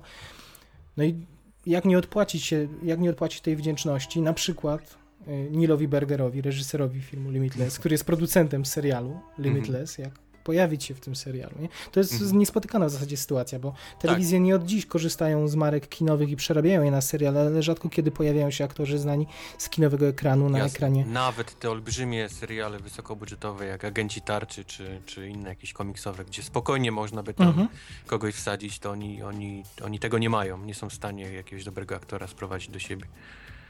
I tu wyg- to wygląda na to, że to absolutnie nie jest y, podyktowane komercyjnymi pobudkami, bo Bradley na pewno ma no. dużo innych fuch na, na oku y, i to na pewno nie będzie dla niego komfortowe, że będzie y, szukał dziur w kalendarzu, żeby stawić się na planie i nagrać Znaczy jakiś oni pewnie epizod. mieli dylemat, bo chcieli nakręcić ten serial, Mhm. a fabuła jakoś nie bardzo im pozwalała, żeby zacząć od zera, czyli właściwie, no skąd ten wziął, ten facet wziął tą, Mhm. tą pigułkę, skoro wiemy z filmu, że tylko jedna osoba ją posiadała, miała do niej dostęp. No, czy komuś się uda zdobyć telefon do Bradley'a Coopera? No ja mam, jesteśmy kumplami. No to dzwoń, zapytaj się go, czy by przypadkiem nie, nie nakręcił pilota i kilku jakichś mniejszych scen. No nakręci, no to, no to jedziemy. Mamy zielone światło, mamy, wiemy jak, jak zacząć serial, od, od czego. I, I widziałeś zwiastun? Na tym właśnie polega, że oni siedzą i on mówi, że tak, ja jestem teraz politykiem Mhm. Nie mam czasu już na, na, na te bzdury, więc, ale chciałbym, żeby ktoś dalej kontynuował ten cały, ten, ten projekt, tego Limitless i tego, więc to jest tabletka dla ciebie i buch, leci serial. Aha. No właśnie, ale to jest to jeszcze w pilocie zrozumiałbym pojawienie się, ale jeśli on gwarantuje, że będzie pojawiał się na przestrzeni Eee, całego sezonu, Z tego, tego już bym się nie ten, wie, on się może pojawić w jakimś może season finale na, na chwilę. Wiesz, Nie no, ale to, to on oficjalnie powiedział, że na tyle, na ile mu terminarz pozwoli, to będzie No właśnie, pojawiał jest- się w różnych momentach serialu, więc o tym strefa. mówię, nie? Oczywiście, że nie będzie grał w każdym odcinku, ale y, to i tak jest sytuacja niespotykana. Takie wsparcie, Fajnie. takiej Tak, gwiazdy nie? na przestrzeni całego sezonu jest warte, warte odnotowania. No i jeśli już pozostajemy przy serialach, to nie, nie możemy nie powiedzieć o tym, że y, telenowela pod tytułem Miasteczko Twin Peaks chyba w końcu ma szczęśliwe zakończenie, jeśli tak możemy powiedzieć, bo mm, y, David Lynch poinformował za pośrednictwem Twittera, cytuję, powiedział, drodzy przyjaciele, y, plotki nie są takie jak się wydają, to znów się dzieje, Twin Peaks powraca. Mój Boże. Ostatnio mówiliśmy, że nic z tego nie będzie. Prawda? Znowu nas. Jesteśmy fan, fatalnymi analitykami. Musimy się zwinąć. Znowu kolejne E, David Nevins, dyrektor Showtime, e, wyjawił, że będzie również większa ilość odcinków niż pierwotnie zakładali. Miało być ich 8, a już teraz mówią, że, że David Lynch i Mark Frost e, e, no, na, napisali chyba 9 e, odcinków i, i to chyba jeszcze nie jest koniec. Także Czyli wszystko się rozchodziło o pieniądze. o pieniądze. Mm, Mhm. Dokładnie. Ar wielki artysta chimeryczny zareagował nerwowo na, na jakąkolwiek odmowę i Mhm. mm, Mhm. okazało się, Wziął że zabawki, poszedł, y, ludzie oczywiście zaczęli pisać hasztagi i no i ciężko nie było, no. Gdzieś Potem tam się- pewnie Showtime y, wyciągał pieniądze gdzie tylko mógł i pewnie dostał tę- tą, tą No. kasę, którą chciał, no. uspokoił się, przemyślał i No nie, że przemyślał, zadzwonił Showtime i powiedział, słuchaj David, ta kasa co chciałeś, no mamy ją. Będziesz? No dobra, jak macie to będę kręcił. no dobra. To, to myślisz, że głównie tak, że głównie to. Tak. Tak mi się wydaje, no. Ja Nie chcę tu jakiegoś, wiesz, strasznych, na, na, na Finchera jakichś strasznych ten, ale myślę, że on, on tam focha strzelił o, Finchera o w sędzie Lyncha, tak? Mnie, Lyncha, też, mnie też się myli David Lynch z Lyncha, Fincherem. Tak. y, strzelił focha i, wrócił, no bo dostał pieniążki. No dobra, ty będziesz w tym teamie, ja będę w tym teamie, który uważa, że to przede wszystkim była jednak no, foch na, na u podło- o podłożu artystycznym i jakimś tam. Okej. No ale to się, ale podłoże artystyczne jest, ma, wiesz, podłoże finansowe. No tak, no tak, momentami. No. Moment. Słuchaj, yy, powraca Kyle MacLachlan w każdym razie, premiera w 2016 yy, 16 roku. Yy, To z seriali, zanim przejdziemy do festiwalu w Cannes, który, który zaplanowaliśmy, że się gdzieś tam yy, yy, nad nim na chwilę pochylimy, to jeszcze chciałem yy, zachęcić jeszcze niezdecydowanych do przemyślenia, czy nie chcieliby wybrać się na Festiwal Muzyki Filmowej w Krakowie, o którego to programie mówiłem kilka odcinków temu, który to festiwal. Ja tu bym się pokroił, żeby się ten, a- ludzie się zastanawiają. To myślę, że-. Myślę, bilety jeszcze na, na niektóre koncerty są. I ci którzy, y, no, ci, którzy są zdecydowani, którzy y, słuchają muzyki filmowej, to pewnie już karnety, nie karnetów nie było, ale bilety mają od dawna, ale może, może zachęcę tych, którzy jeszcze ich nie mają, podsumowując króciutko nazwis nazwiska, które się pojawią, bo kiedy omawialiśmy je parę miesięcy temu, to były znane pierwsze zapowiedziane, teraz już mamy komplet informacji na temat całego festiwalu. I możemy powiedzieć, że w związku, y, znaczy inaczej, w, od, zmiany w stosunku do tego, o czym mówiliśmy y, kilka miesięcy temu, to są takie, że doszedł jeden dodatkowy koncert. W niedzielę są, jest pokaz y, filmu Bogowie, polskiego filmu z y, muzyką na żywo. To Mhm. jest jedna rzecz. Na Międzynarodowej Gali Seriali, czyli, czyli tym takim koncercie galowym, można by powiedzieć, tak, to, największa atrakcja, nazwiska, które się zapowiedziały kompozytorów muzyki serialowej, to jest oczywiście Ramin Djawadi, który, który przywiezie suite z gry o Tron, jest Trevor Morris, który zaprezentuje rodzinę Borgiów y, i, i, i oczywiście swój, swój ostatni wyczyn, czyli y, Wikingów. Gościnnie w związku z tym wystąpi też y, Einar Selvik, założyciel zespołu War, Wardruna, który, który jakiś tam ambient i folk z klimatami nordyckimi, z szamanizmem, gdzieś tam Ulala. taki miks prezentuje i, i pomagał Trevorowi Morrisowi w komponowaniu. Ró- Również się, również się pojawi. Mm, Bartek Hajdecki, mm, polski młody kompozytor fantastyczny, którego, którego muzyka z czasu honoru jest y, na całym świecie doceniana. Y, Właśnie suite z czasu honoru i z misji Afganistan zaprezentuje. Y, John Loon to jest z kolei Downton Abbey. Lubię Mhm. bardzo muzykę z czołówki, reszty nie słuchałem raczej, ale w serialu, y, z tego co pamiętam, sprawowała się całkiem znośnie. Łukasz Targosz to jest z kolei Wataha. Tam gdzieś nie pamiętam, żeby tam specjalnie dużo muzyki było. Y, Przynajmniej w tym odcinku, który, który obejrzałem, ale no, jest, skoro, skoro również się na tej gali pojawi. Jeff Bill z kolei to jest y, suita z House of Cards. Y, Jak również serialu The Dove Keepers, nie wiem czy widziałeś to, to taki Nie. chyba miniserial, dwa odcinki, trzy odcinki mniej więcej, coś takiego. Mm, Więc on również się pojawi. Atli Orvarson y, to jest gość, który miał delikatny romans już z kinem, ale wrócił do telewizji. On między innymi muzykę do Darów Anioła, Miasta Kości skomponował dwa lata temu, a teraz y, Chicago Fire, mm, serial o strażakach, y, przywozi sobie suite z tego serialu. Daniel Licht to jest kompozytor Dextera, to jest ciekawa sprawa, bo przecież ta muzyka tam nie jest, absolutnie nie jest symfoniczna. Nie. Y, To są jakieś kubańskie rytmy, czy, czy muzyka y, komponowana na gitarę głównie.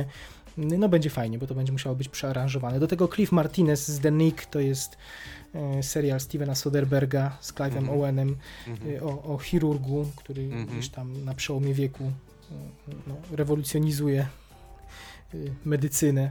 Jakimś tam sensie. I, e, I tam również muzyka elektroniczna, ambient ma to być przearanżowane na orkiestrę. No i na finał Lost, Michael Giacchino, tu niestety bez Mhm. kompozytora. E, Posłuchamy muzykę, suite z tego serialu. No, Giacchino jest zapracowany, mówiliśmy wielokrotnie. Jurassic World, Tomorrowland, e, Inside Out. Także no ma co robić, siedzi sobie w Los Angeles, nie będzie go, y, natomiast y, no pojawia się... To Na, już są wszystkie, wymieniłeś filmy, które są skończone i mają już napisaną muzykę. I... no tak, ale, ale teraz musi je promować, musi się odwiedzać, No tak. bywać na premierach, na wszelkich pokazach. Nie, W każdym razie Michael, Michael Giacchino pojawia się tu nie bez powodu, bo będzie również w niedzielę Star Trek, jak już mówiliśmy, z muzyką na żywo, y, Mhm. ale dzisiaj y, organizatorzy ogłosili, że oprócz Star Treka premierowo mm, po projekcji Star Treka zostanie zaprezentowana właśnie suita z filmu Tomorrowland. Także to Uuu, będzie uuu. to będzie fajnie, bo, bo no nie wiadomo, czy ktokolwiek w najbliższych miesiącach będzie poza tym miejscem mógł taką suitę y, usłyszeć. Więc to będzie No. premie, premierowe wykonanie. Y, raczej żaden festiwal muzyki filmowej no nie ma przewidzianego koncertu Michaela Giacchino w tym roku, więc być może Kraków będzie jedynym miejscem, gdzie taka suita będzie, będzie mogła zabrzmieć. Na pewno na Teneryfę Giacchino w tym roku się nie wybiera, a tam jest najsłynniejszy muzy- festiwal muzyki filmowej. Y, Kraków jest uznawany za drugi, najbardziej prestiżowy festiwal muzyki filmowej To na musisz świecie. się lepiej postarać, wiesz? Także zapraszamy. Y, Żeby postarać o co? Żeby był pierwszy, tak? Czy był pierwszy, no. o promocję. Postaramy się. No na razie to poświę- poświęciliśmy mu tyle czasu tutaj, że na pewno tłumy ruszą po bilety. Kupujcie, bo będzie, bo są jeszcze bilety i na Star Treka, i na serial, mm, na, na koncert serialowy, to są koncerty w Tauron Arenie. To jest, słuchajcie, druga największa hala widowiskowa w Europie, po O2 Arena w Londynie. No, grzech nie zobaczyć. Jeszcze w mieście moim i Wojtka rodzinnym, no kurczę, można na osiedle popielgrzymować do ciebie. Nawet ja idę na Star. Treka, bo u mnie w lecie pojawiło się kilka koncertów Właśnie. e, Chicago Symphonic Orchestra. I mam też bilety na Star Treka kupione. Ale pierwszego czy Into Darkness? E, pierwszego. Pierwszego. Mhm. No to dobrze, będziesz się łączył z nami. Fajnie, świetnie. E, Spodziewajcie się w takim razie za dwa tygodnie relacji. Będę opowiadał o, o serialach, o Star Treku, o Szekspirze, o, o Tomorrowland, o, o wszystkim będę opowiadał. Będzie, będzie super. Nie No, następny już będzie ten, Tomorrowland, ten piątek. Mhm. Tak, także o samym filmie też na pewno porozmawiamy. Wojtek, przenosimy się do Cannes, Lazurowe Wybrzeże, Jej. Francja. Jej, byliśmy tam not, jeszcze nie w tym roku.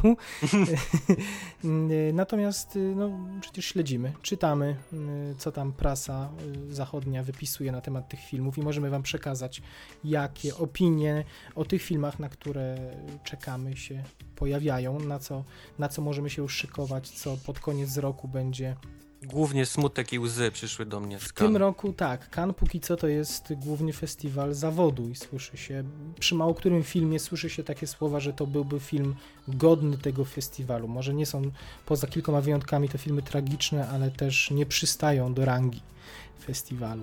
Mm, y, Pierwszy film, La Tête Hot, który y, otwierał festiwal, mówiliśmy o nim już y, Mhm. wcześniej, no, okazał się filmem niezłym, ale filmem, który no, nie zasługuje na otwieranie. na Na otwieranie. otwieranie. Troszkę, Mhm. troszkę przestrzelili, bo w ostatnich latach y, nie udawały im się te filmy otwarcia. Kod Da Vinci, Wielki Gatsby, y, Grace Księżna Monaco w tę stronę szli, w stronę Blichtru. Stwierdzili w tym roku, że mm, y, otworzą to małym, skromnym filmem, a mieli dzień później Mad Maxa. Jakby No właśnie. otworzyli otworzyli Mad, Mad Maxem, Maxem. to, to zamiatali. tak. A tak, a, ta, a tak wyszło, wyszło znowu sucho i, i słabo.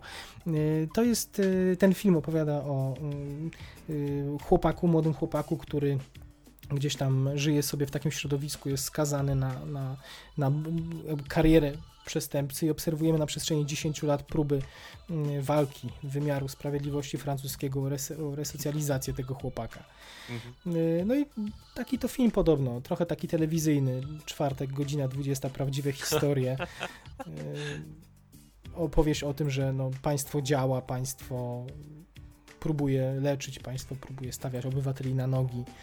Y, Oczywiście tam są jakieś twisty w międzyczasie, y, ale, ale, ale nic, nic w tym wyjątkowego, wyjątkowego nie ma, poza może rolą Catherine Deneuve bodaj.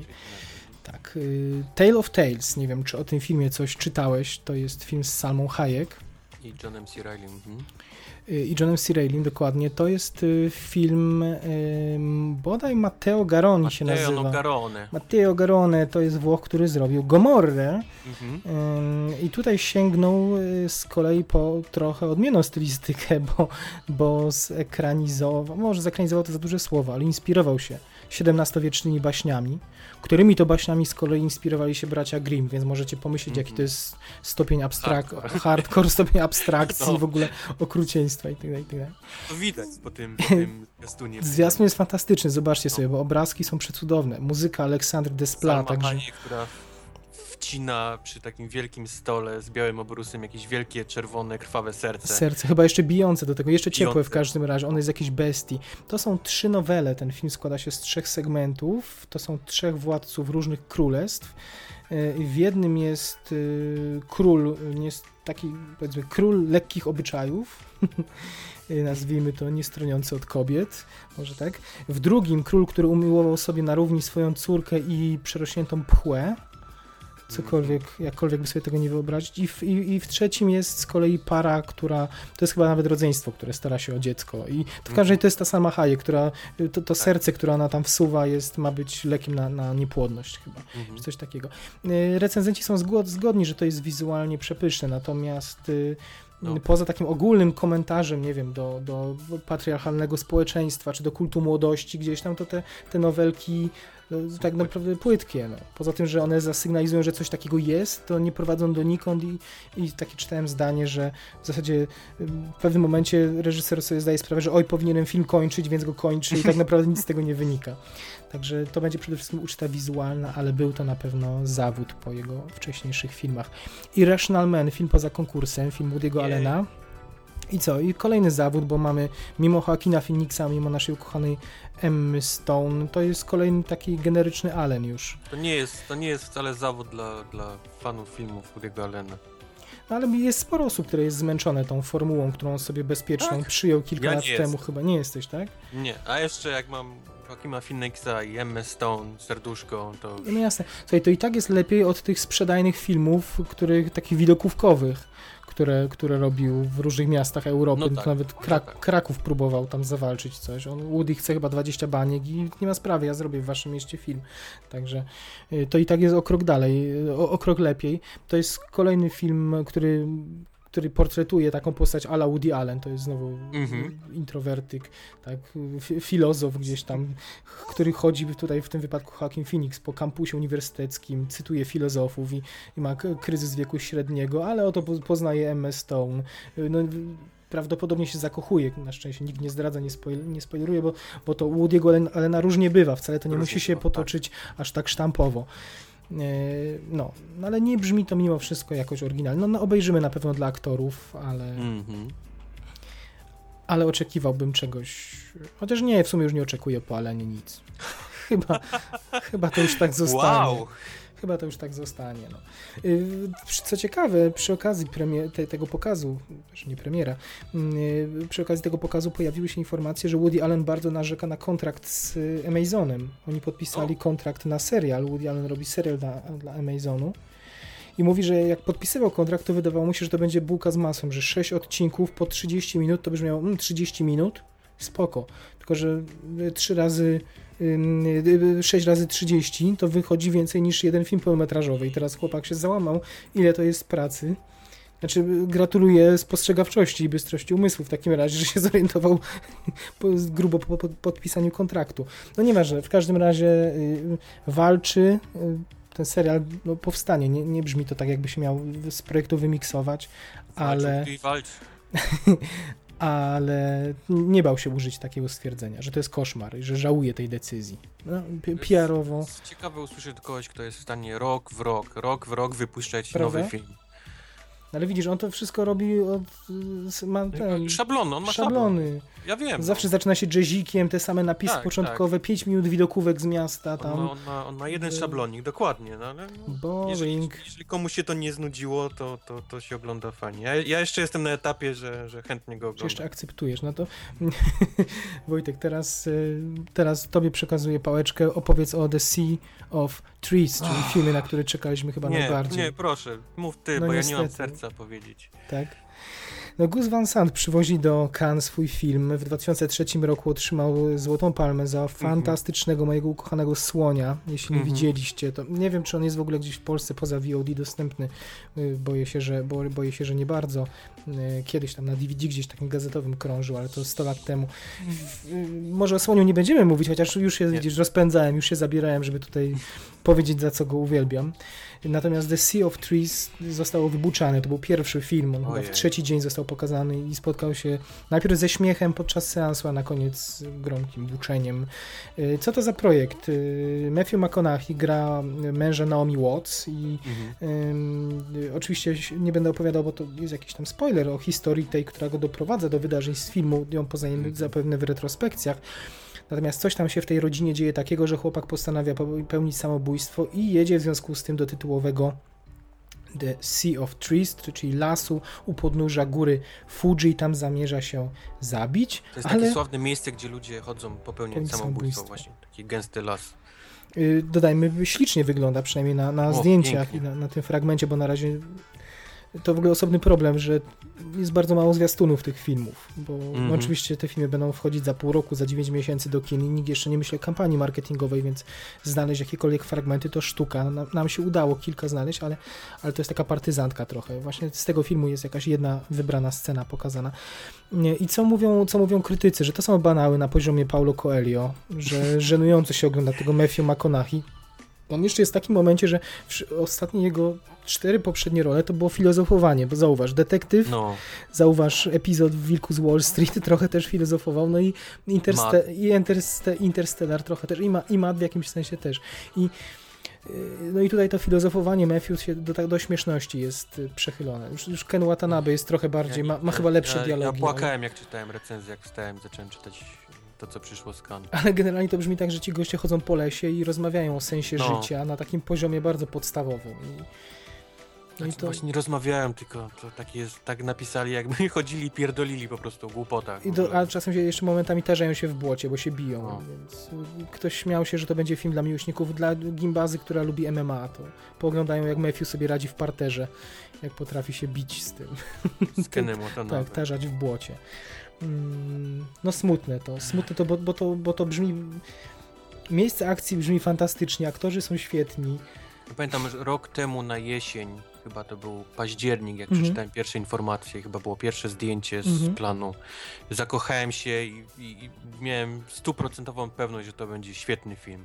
Więc usłyszeć teraz te recenzje o buczeniu. Nie, o, nie ma ani jednej pozytywnej. Nie Był taki moment, że było pozytywnej. 0% pozytywnych recenzji na Rotten Pamiętam jeszcze, ty Tomatoes. przez chwilę próbowałeś mnie pocieszać, że a, nie przejmuj się, tam zawsze, wiesz, ludzie coś tam źle piszą, a później film się okazuje fajny, ale to niestety nie, nie, to nie wynika z tego, żeby to miało jakieś ręce i nogi. No, nie, nie chciałem, żebyś się smucił. No. No ale to już było za późno. No.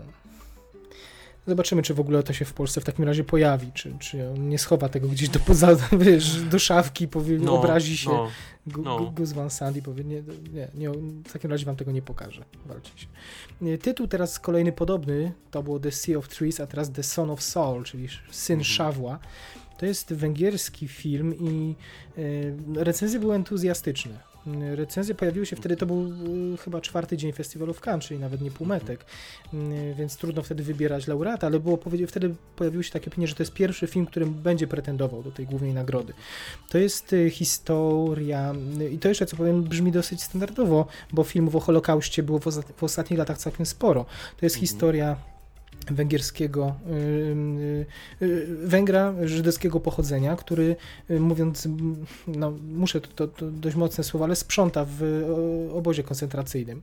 Czyli sprząta zarówno rampę załadunkową, jak i Znaczy, to komory. nie, nie tyle, że sprząta, tylko każdy obóz koncentracyjny miał swoich, powiedzmy, tych więźniów, którzy pracowali dla, dla Niemców. No tak, I no, przez to mieli obniżone kary, dostawali więcej jedzenia i tak dalej, i tak dalej, ale właściwie robili tą najbrudniejszą robotę y, dla Niemców. wynosi ciała, prawda? Czy te, Wynosi które ciała, zaprowadza te... ludzi do komor gazowych i tak dalej, i tak dalej. O No. tym mówię, no to takie słowo sprząta miałem na myśli to bardziej. No, nieważne. W każdym razie y, ten człowiek pewnego dnia znajduje ciało dziesięcioletniego dziecka i z tego, co mówią opisy filmu, gdzieś podświadomie wmawia sobie, nie wiemy tego, że to jest jego Mhm. syn. Że to jest jego syn, Tak. no. Nie wiemy tego, czy to jest chyba do samego końca filmu, nie wiadomo, bo to jakby to nie jest istota tego filmu, ale oglądamy to, jakby znajduje sens tej swojego istnienia, tej swojej egzystencji w tych nieludzkich warunkach. Yy, No, w tym, żeby pochować to ciało. I, i ten Mhm. cały film to, to jest właśnie taki, taki upiorny film drogi, gdzieś, gdzie on próbuje kolejne etapy przemierza w obrębie tego obozu koncentracyjnego, próbuje użyć pewnie różnych forteli, żeby, żeby w końcu móc godnie pochować to ciało. Ale co jest, jaki jest wyróżnikiem tego, tego mm, filmu? Y, Mhm. To jest sposób jego nakręcenia. Po pierwsze, tam nie ma w ogóle muzyki, tam jest, posta- tam jest bardzo bogata sfera audio, samych dźwięków. Mhm. Ten film jest nakręcony niemal z perspektywy pierwszoosobowej. Kamera, Właśnie. kamera jest chodzi... Chyba centymetr od jego twarzy. Tak, ewentualnie przyklejona do samych pleców, także Mhm. widzimy w zasadzie jego plecy i gdzieś boki tylko, tylko tego kadru. To pewnie jest męczone, do tego w 4 na 3 jest film nakręcony, także jeszcze jest zawężona perspektywa, żeby no, tą, takie, takie, no, to, to uwięzienie i, i podkreślić i sytuację, w jakiej jest y, i, i fizycznej, i psychicznej główny bohater, żeby podkreślić. Także brzmi to świetnie, znaczy to na pewno nie będzie łatwy film, to będziemy wychodzić Nie. brudni, będziemy wychodzić Mhm. z, styrani, zmęczeni, umęczeni, no ale brzmi niesamowicie pod kątem e, formalnym i bardzo na syna Szawła czekam. Wojtek, a czytałeś coś o Inside Out, który wyczekujemy Eee, obaj? Oprócz tego, że ludzie klaskali i się podobało. To nie czytałeś, nie chciałeś sobie spoilować, tak? Nie, Spoilerować. nie, nic więcej nie, nie ten. No ja, też, czytałem. ja też czytałem niewiele, ale ta najnowsza animacja Pixar jest y, z tego co wiemy doceniana, bo jest powiedziane, że to jest jeden z najlepszych filmów Pixara ever, że to jest, jest porównywany y, jakby ciepłem i urokiem do pierwszego Toy Story To story, no. i jest y, przede wszystkim chwalony za to, że y, za to, że tak naprawdę to, co widzieliśmy w zwiastunach, to jest wierzchołek góry lodowej, że jeszcze nie wiemy tak naprawdę czego, że nie spodziewamy się, jakie to jest dobre, o może tak, że to ma, to jest tak, mimo że pomysł jest absurdalny, tego, że to jest film o emocjach, które gdzieś żyją w głowach ludzi i widzimy tutaj emocje młodej dziewczynki, Mhm. to co nią kieruje i to jak te emocje, jak emocje funkcjonują w głowie dziecka, to to jest, mimo że pomysł absurdalny, to jest niezwykle y, racjonalnie wszystko posplatane. To jest bardzo Tak. logiczne. To pokazanie tych mechanizmów, jak działa, decyzyjnych dziecka, nie, nie, tylko i tak dalej, i tak dalej. Nie, wiem, w- nie wiem, czy kojarzysz taki y, serial Było sobie życie, który leciał dawno, Oczywiście, dawno że temu. tak. No jasne, że tak. To jest jeden z moich ulubionych kreskówek, dzięki czemu właściwie e, wiem, jak działa ludzkie ciało. Wiadomo, Mhm. że tam było przerysowane, ale, ale no, spodziewam się czegoś No podobnego. tak, gdzieś to dalekie echo jest, tak, Mhm. tak, tak. Tak, ale, ale tam to jest jednak ściśle oparte jednak naukowo, a tutaj mamy tą sferę mózgu, myśli, emocji No tak, no. nieodgadnioną przez naukę jeszcze do końca, więc tutaj na pewno wodze wyobraźni popuścili niesamowicie, ale podobno jest to szalenie y, przy całej swojej fantastyczności, szalenie logiczne i siedzisz i nie wierzysz, że ktoś na coś takiego wpadł. O, w ten sposób mniej więcej Mhm. recenzje to, Mhm. to mówią, nie zdradzając nic, nic więcej. Także czekam, już nie mogę się doczekać. Czekamy, Y, no. Inside Out, czyli W głowie się nie mieści, najnowszy film Pixara.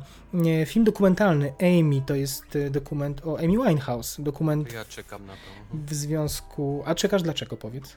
Lubię takie dokumenty. Mhm. Lubię o, o jakichś takich właśnie e, celebrytach, sławnych aktorach, e, e, muzykach, którzy mają jakieś takie oczywiście problemy ze sobą. Ostatnio nawet oglądałem ten na chyba HBO to było Mhm. o Kercie Cobainie. Okej. Mhm. Mhm. Nie był tak dobry niestety, jak, jak, jak myślałem, że będzie, ale, ale jestem fanem takich dokumentów właśnie.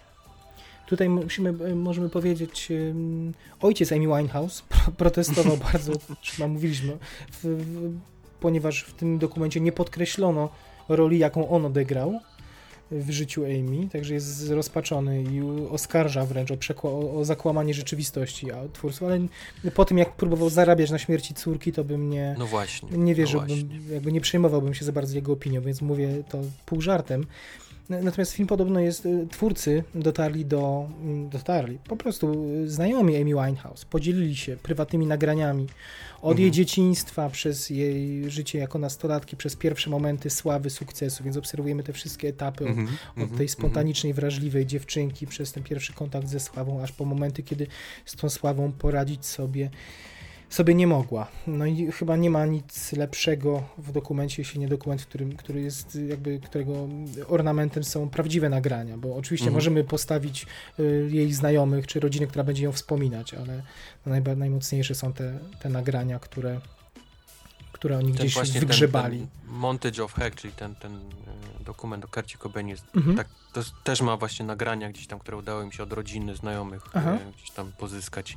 Dokładnie, to jest, one są wszystkie właściwie te, te dokumenty na jedno kopyto, ale, Mhm. ale to trzeba lubić oglądać właśnie tę taką drogę od, od dzieciństwa dziecka, które tam gdzieś do tej kamery w 70 którymś macha i jest szczęśliwe, poprzez właśnie e, gościa, który gdzieś tam jest utopiony w narkotykach i depresji i tak dalej, i tak dalej.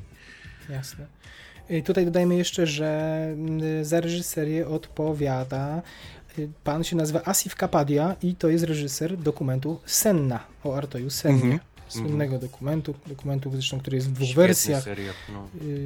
który jest w wersji dwugodzinnej dla zwykłych ludzi, chyba nawet i w wersji trzygodzinnej dla, dla fanów sportów motorowych dla hardkorów. I też y, zbudowany głównie z, z, z, chyba czy tylko i wyłącznie Wojtek, popraw jeśli się nie mylę, z materiałów archiwalnych. Tak. To są chyba przekazy z różnych konferencji prasowej, Tak, prywatne nagrania i wyścigi zmontowane Mhm, w jedną ciągłość, prawda? Narracja. Tak, tak. Niesamowite osiągnięcie, jeśli chodzi o sztukę dokumentu. No i, i tu po Amy możemy się w takim razie spodziewać bardzo dużo opinie entuzjastyczne. Opinii entuzjastycznej niestety nie otrzymał za to Sicario. Tak. Mój drugi typ. No, no. Wojtek, co to się stało z tym Sicario, powiedz? No, właśnie, to też było druga, drugi mój taki typ, na który liczyłem, że Powiedz, co to miało być, o czym, o czym miał to być film? Film Denisa to jest- Villeneuve'a.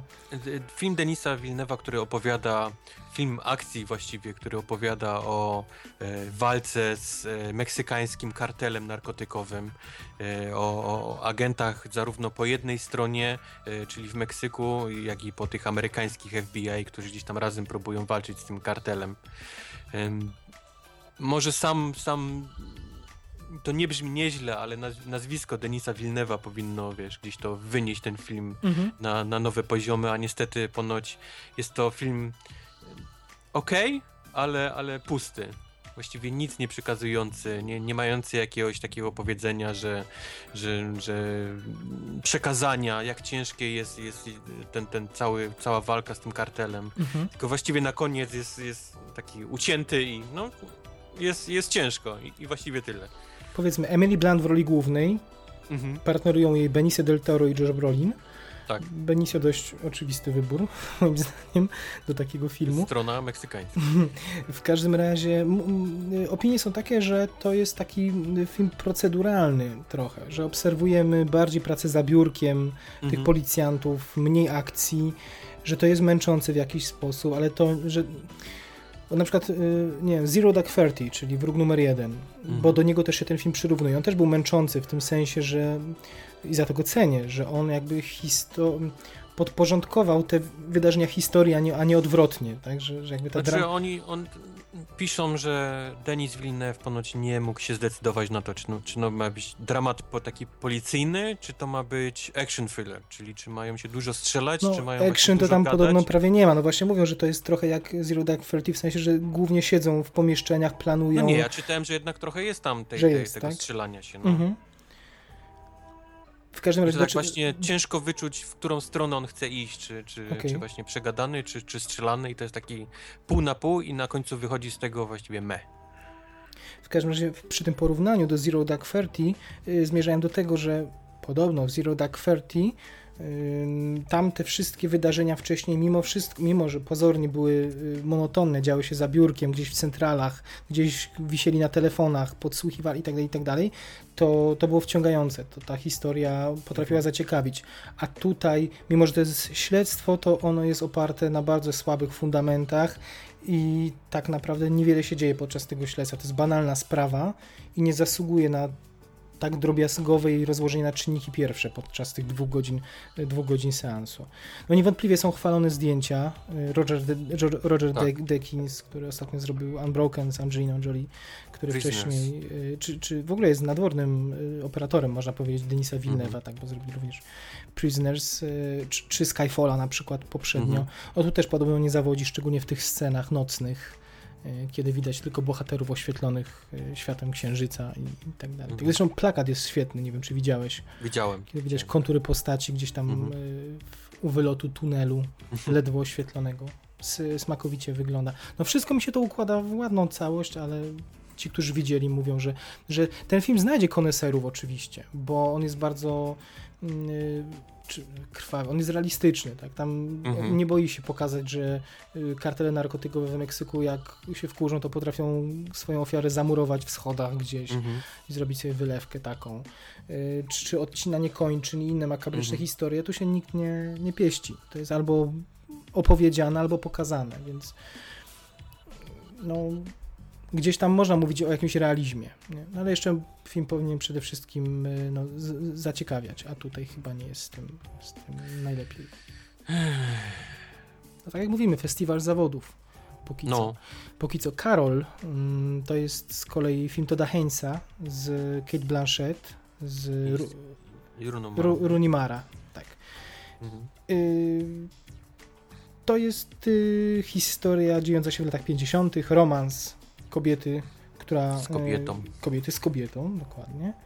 Y, którą poznaje, i to jest ważne, bo to było nawet w jednozdaniowych opisach to jest właśnie podkreślone, że poznają się w sklepie, że mhm. Runimara jest sprzedawczynią. Prawdopodobnie one są z różnych warstw społecznych. Tak, o to. No. Y, y, I Kate Blanchett, która jest gdzieś tam, znaczy nie znudzona swoim życiem, ale niespełniona w małżeństwie i, decyduje się na, na taki krok. Film jest chwalony, film jest o tyle chwalony, na pewno nie wygra, znaczy tak mówią krytycy, nie wygra festiwalu raczej, jest dosyć staromodny, ale jest stylowy i, no i przede wszystkim interesujący. Są, są świetne, świetne sceny. I y, mówi się tak, że z festiwalu w Cannes nie wygra, bo tutaj wygrywają filmy o trochę innej poetyce, natomiast y, to może być worek nagród, nominacji i nagród y, w grudniu. Zresztą tym, tym, nie, tym bardziej wskazuje na to data premiery w Stanach Zjednoczonych, y, to jest chyba 18 grudzień 18 grudnia. Raz przed Oscarem. Idealnie na Oscary, tak, tak. Zresztą w tym roku bardzo chętnie się studia, dystrybutorzy znaczy, dzielą informacjami, prawie każdy film jest kupowany yy, no, do dystrybucji, więc ty na pewno obejrzysz, my nie wiem. Ale na rynki amerykańskie większość tych rzeczy, o których mówimy, yy, nawet, mhm. nawet Syn Szawła czy Tale of Tales jest już, jest już kupiony na rynek amerykański. Ostatni film Młodość Paolo Sorrentino o tym filmie wiem najmniej, bo to pokaz był chyba dzisiaj albo, albo wczoraj. Ja też. Ale to jest podobno wizualnie coś jak wielkie, jego poprzedni film Wielkie Piękno, natomiast zrealizowany już za, za międzynarodowe pieniądze, z międzynarodową obsadą po angielsku. Wszyscy mhm, bali się, mhm. że, że to będzie takie wielkie piękno bis po prostu na rynek amerykański, ale podobno nie. Jedna z lepszych ról Michaela Caina w ostatnich latach. On i Harvey Keitel grają dwóch staruszków, którzy sobie gdzieś tam mm -hmm. w kurorcie w Davos odpoczy odpoczywają i mają zgoła odmienne podejście do starości, bo Michael Caine gra chyba kompozytora, który w kółko odmawia chyba księg królowej Elżbiecie, tak, recita, zagra, zagrania koncertu. I on generalnie mówi, że on już nie chce, on już osiągnął wszystko i, absolutnie nie chce, a, a Keitel gra reżysera, który, który cały czas walczy o, i jest nawet w trakcie tworzenia jakiegoś swojego filmu, który ma być jego takim testamentem artystycznym, gdzieś tam jest dwa różne podejścia. No i oczywiście jeszcze Rachel Weisz i Paul Dano jako, jako młodszy aktor, tam się gdzieś będą pojawiać, przewijać również w tym kurorcie. Y, bardzo ciepły film y, również y, i taki, że Michael Caine na konferencji prasowej, mówiąc o nim, się gdzieś tam wzruszył, więc prawdopodobnie o. gdzieś dotyka takiej jak, jakiejś prawdy o mm, starości, o artystach, o, o, co mnie bardzo kręci. To wszystko, co teraz powiedziałem, to każdy, każde słowo z tego, co powiedziałem, mnie, mnie jara, więc, więc czekam na ten film. Znaczy ta taka tematyka i, i, i chyba, chyba zapowiada się coś dużego. Nie wiem, Wojtek, czy jeszcze coś skan sobie wynotowałeś, czy... No nic, na razie to wszystko. Chyba to wszystko. Tych filmów jest sporo. Jest też nowy film Natalie Portman w pobocznej sekcji ze zdjęciami Sław- Sławomira Idziaka, który, Mhm, który czytałem y, między innymi takie porównanie, że, że Natalie jest kolejną po Goslingu, która pokazuje swój film w Cannes, ale w odróżnieniu od Goslinga Natalie nie ma się czego wstydzić. Takie, Okej. takie, takie słowa. Y, Ona zekranizowała autobiograficzną y, książkę Amosa Oza, y, Mhm. pisarza y, izraelskiego pochodzenia, no, Natalii, zrobiła film w swoim mateczniku. Y, jest, y, no, może nie pod niebiosa, ale, y, ale chwalony. Pozytywne recenzje. Więc tyle kan. Zamykamy kan y, i musimy, musimy, chcemy, przede wszystkim chcemy, ale musimy, bo nie mamy już innych punktów programu na naszej mapie. y, musimy przejść do mm, ostatniej sekcji, czyli naszych filmów. polecanek do filmów. Y, I tych filmów, zobaczymy jeszcze ile będzie, od dwóch do pięciu. Zależy, Mhm. jak bardzo rozwleczemy się nad daniem głównym. Natomiast zacznijmy od, e- jeszcze od Avengers, Age of Ultron. Ci którzy, ci, którzy przesłuchali odcinek specjalny i, i odci- dwuczęściowy, 4,5 godzinny, ci, którzy przesłuchali i mają jakby dość już tej tematyki, no musimy przeprosić, musicie, musicie nas, nam wybaczyć, ale, ale zobowiązaliśmy się i, i no musimy dotrzymać słowa, że również taka bezspoilerowa nasza opinia pojawi się dla tych, którzy jeszcze filmu nie widzieli, czy są tacy, nie wiem, ale, ale by, być może. Ale może nie będziemy powtarzać tych samych y, y, słów y, Mhm.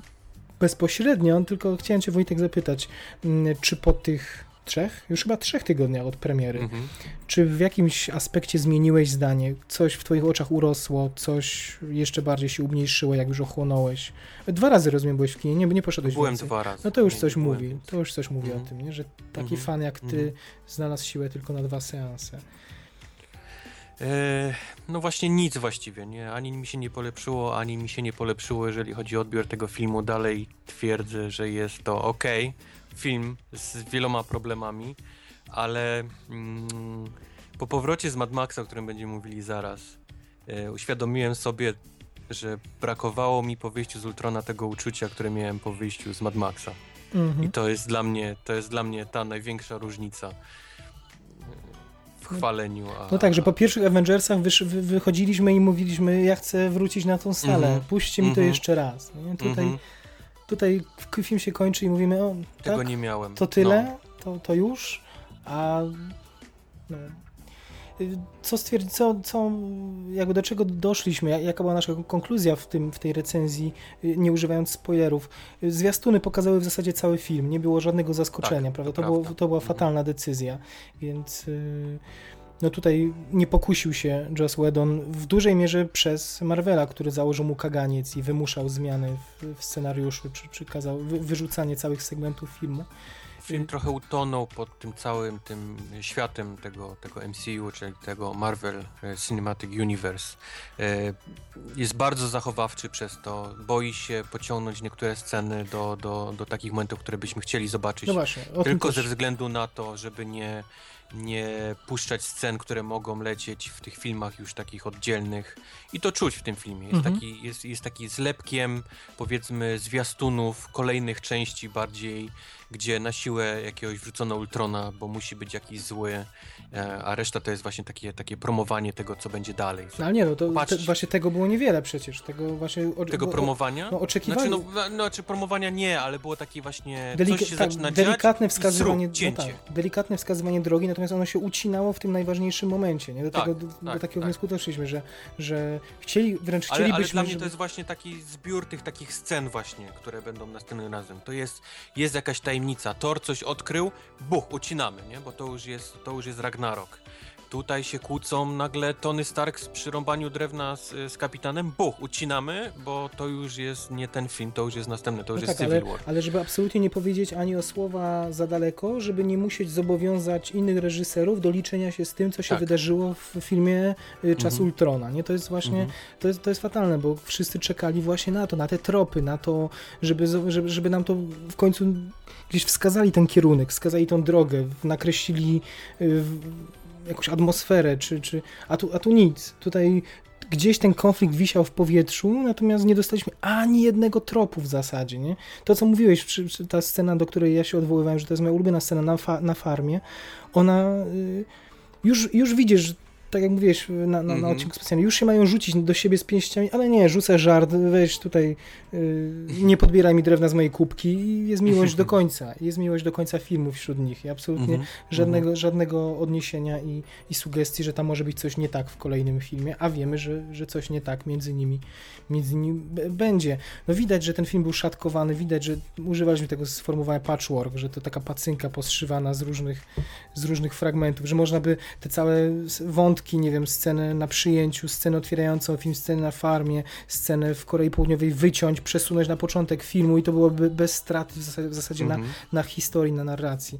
Mówiliśmy o tym, że nie podobało nam się bardzo to, że mm, cały wątek Ultrona to była w zasadzie jedna minuta, kiedy Mhm, on to przedstawił właśnie. swoje żąd- żądania, to, to jaki ma problem ze Starkiem i z ludzkością i to był koniec dramaturgii. Jak mamy przejmować się y, dramatem ludzkości i ma nas obchodzić los nie, bohaterów, skoro to jest tak niewiarygodne i skoro nikt nie poświęcił nam, znaczy to jest brak szacunku dla widza, jeśli ktoś No i poświęca to i sama postać Ultrona, która To jest druga sprawa, Tak, no. tak nakręcona, tak przedstawiona, że absolutnie nie czuć było od niej jakiekolwiek Mhm. zagrożenie, nie było czuć jakiegoś takiego gniewu Mhm. y, dla niej za to, co zrobiła, bo właściwie nic nie pokazali właśnie. Czy takiego- po, po ta, tak błyskotliwej postaci, jaką był Loki, wielowymiarowej, komicznej, zabawnej, ale z klasą z drugiej strony. Taki kulejący robot z zębami. Ech, No, ech, ech. no. No i mówię, i brak szacunku dla widza. No jeśli się poświęca, poświęca się półtorej godziny z dwu i pół godzinnego filmu na rozwałkę, a poświęca się minutę na rozwinięcie postaci czarnego charakteru i drugą minutę na wyjaśnienie, co ma do Tonego Starka i do reszty ludzi, to, to jest obraźliwe i dla inteligencji widza trochę. I tego się nie spodziewałem po Marvelu, bo spodziewam się, jasne, dużo akcji, jasne, nie- nie spodziewam się, że to będą filmy egzystencjalne, ale, ale poprzednie filmy pokazały też duży szacunek dla ludzi, którzy oczekują czegoś więcej po, poza scenami akcji, a Ultron Mhm. niestety sprowadził tą se, całą serię Marvela do, do właśnie takiej prostej naparzanki, do, którą to filmy Marvela y, nie miały zamiaru być, przynajmniej tak się jeszcze do niedawna wydawało. Coś to śmierdzi coraz bardziej i wydaje się, że Kevin Feige coraz bardziej te lejce chwyta i no i nie wiem, gdzie to Boję się, że ten, dalej ten, pójdzie. ten, to, co, to, co się cieszyliśmy, czyli to, że to, to się tak wszystko ładnie łączy i że oni to próbują połączyć w jedną całość, że to takie świetne. Ja mam wrażenie, że to im się, to może ich sprowadzić na dół, to może im się odbić na samym końcu yy, jakością tych wszystkich filmów, że będą chcieli to na siłę połączyć i wyjdzie z tego taki właśnie, każdy film będzie patchworkiem, bo będą chcieli kogoś wrzucić, żeby tylko się połączył, żeby coś wyciąć, żeby nie za dużo z następnego Mhm. albo z następnych dwóch części i tak dalej, i tak dalej. Zamiast, zamiast skoncentrować się na jakości, na akcji, to będą bardziej myśleć nad tym, na, na łączeniu tego No wszystkiego. tak, w jeden. a stawka, ro, stawka rośnie przecież, bo przyby, przepraszam, przybywają kolejni bohaterowie i będzie już tylko trudniej. Mhm. Coraz trudniej będzie, przepraszam, trzymać w ryzach tą historię. Y, Stąd wymiana właśnie Josa Wedona na braci Russo, których jest dwóch, więc mogą robić coś, dobra, pół żartem, robić coś jednocześnie, Y, dwie różne rzeczy, to pół żartem, ale, ale y, stąd wymiana na być, na być może bardziej posłusznych, bardziej zdy, zdyscyplinowanych twórców, niekoniecznie artystów, ale, ale sprawnych rzemieślników. I może takich teraz będzie Marvel potrzebował, żeby utrzymać ten rytm, no trzy filmy w roku to będzie niezwykłe osiągnięcie, to ta Atlanta będzie, nie będą, nie będą jej opuszczać w zasadzie, nie? to już też o tym Mhm. o tym mówiliśmy. Także podsumowując, y, czas Ultrona to jest y, tylko i, i aż dobra, całkiem dobra rozrywka, ale po Marvelu oczekiwaliśmy jednak sporo więcej. Y, Mhm. Także zawód. I Wojtek był tylko dwa razy, ja tylko raz. Wielki Tylko. fan Marvela był dwa razy. To jest Nie najlepsza Trzy bilety kupione recenzja. na, na jeden weekend. To co taki zrobiłeś? byłem. Rodzina poszła, czy zmarnowały się, czy to rozdałeś? się. Y, Tu zamknęliśmy ten smutniejszy y, element naszej polecanki i przechodzimy do, do dania głównego. Y, Wojtek, ja ci chyba zostawię z tym tematem. No. Ty jesteś tak, Tak? podekscytowany, że ja tylko mam ochotę, mam ochotę słuchać.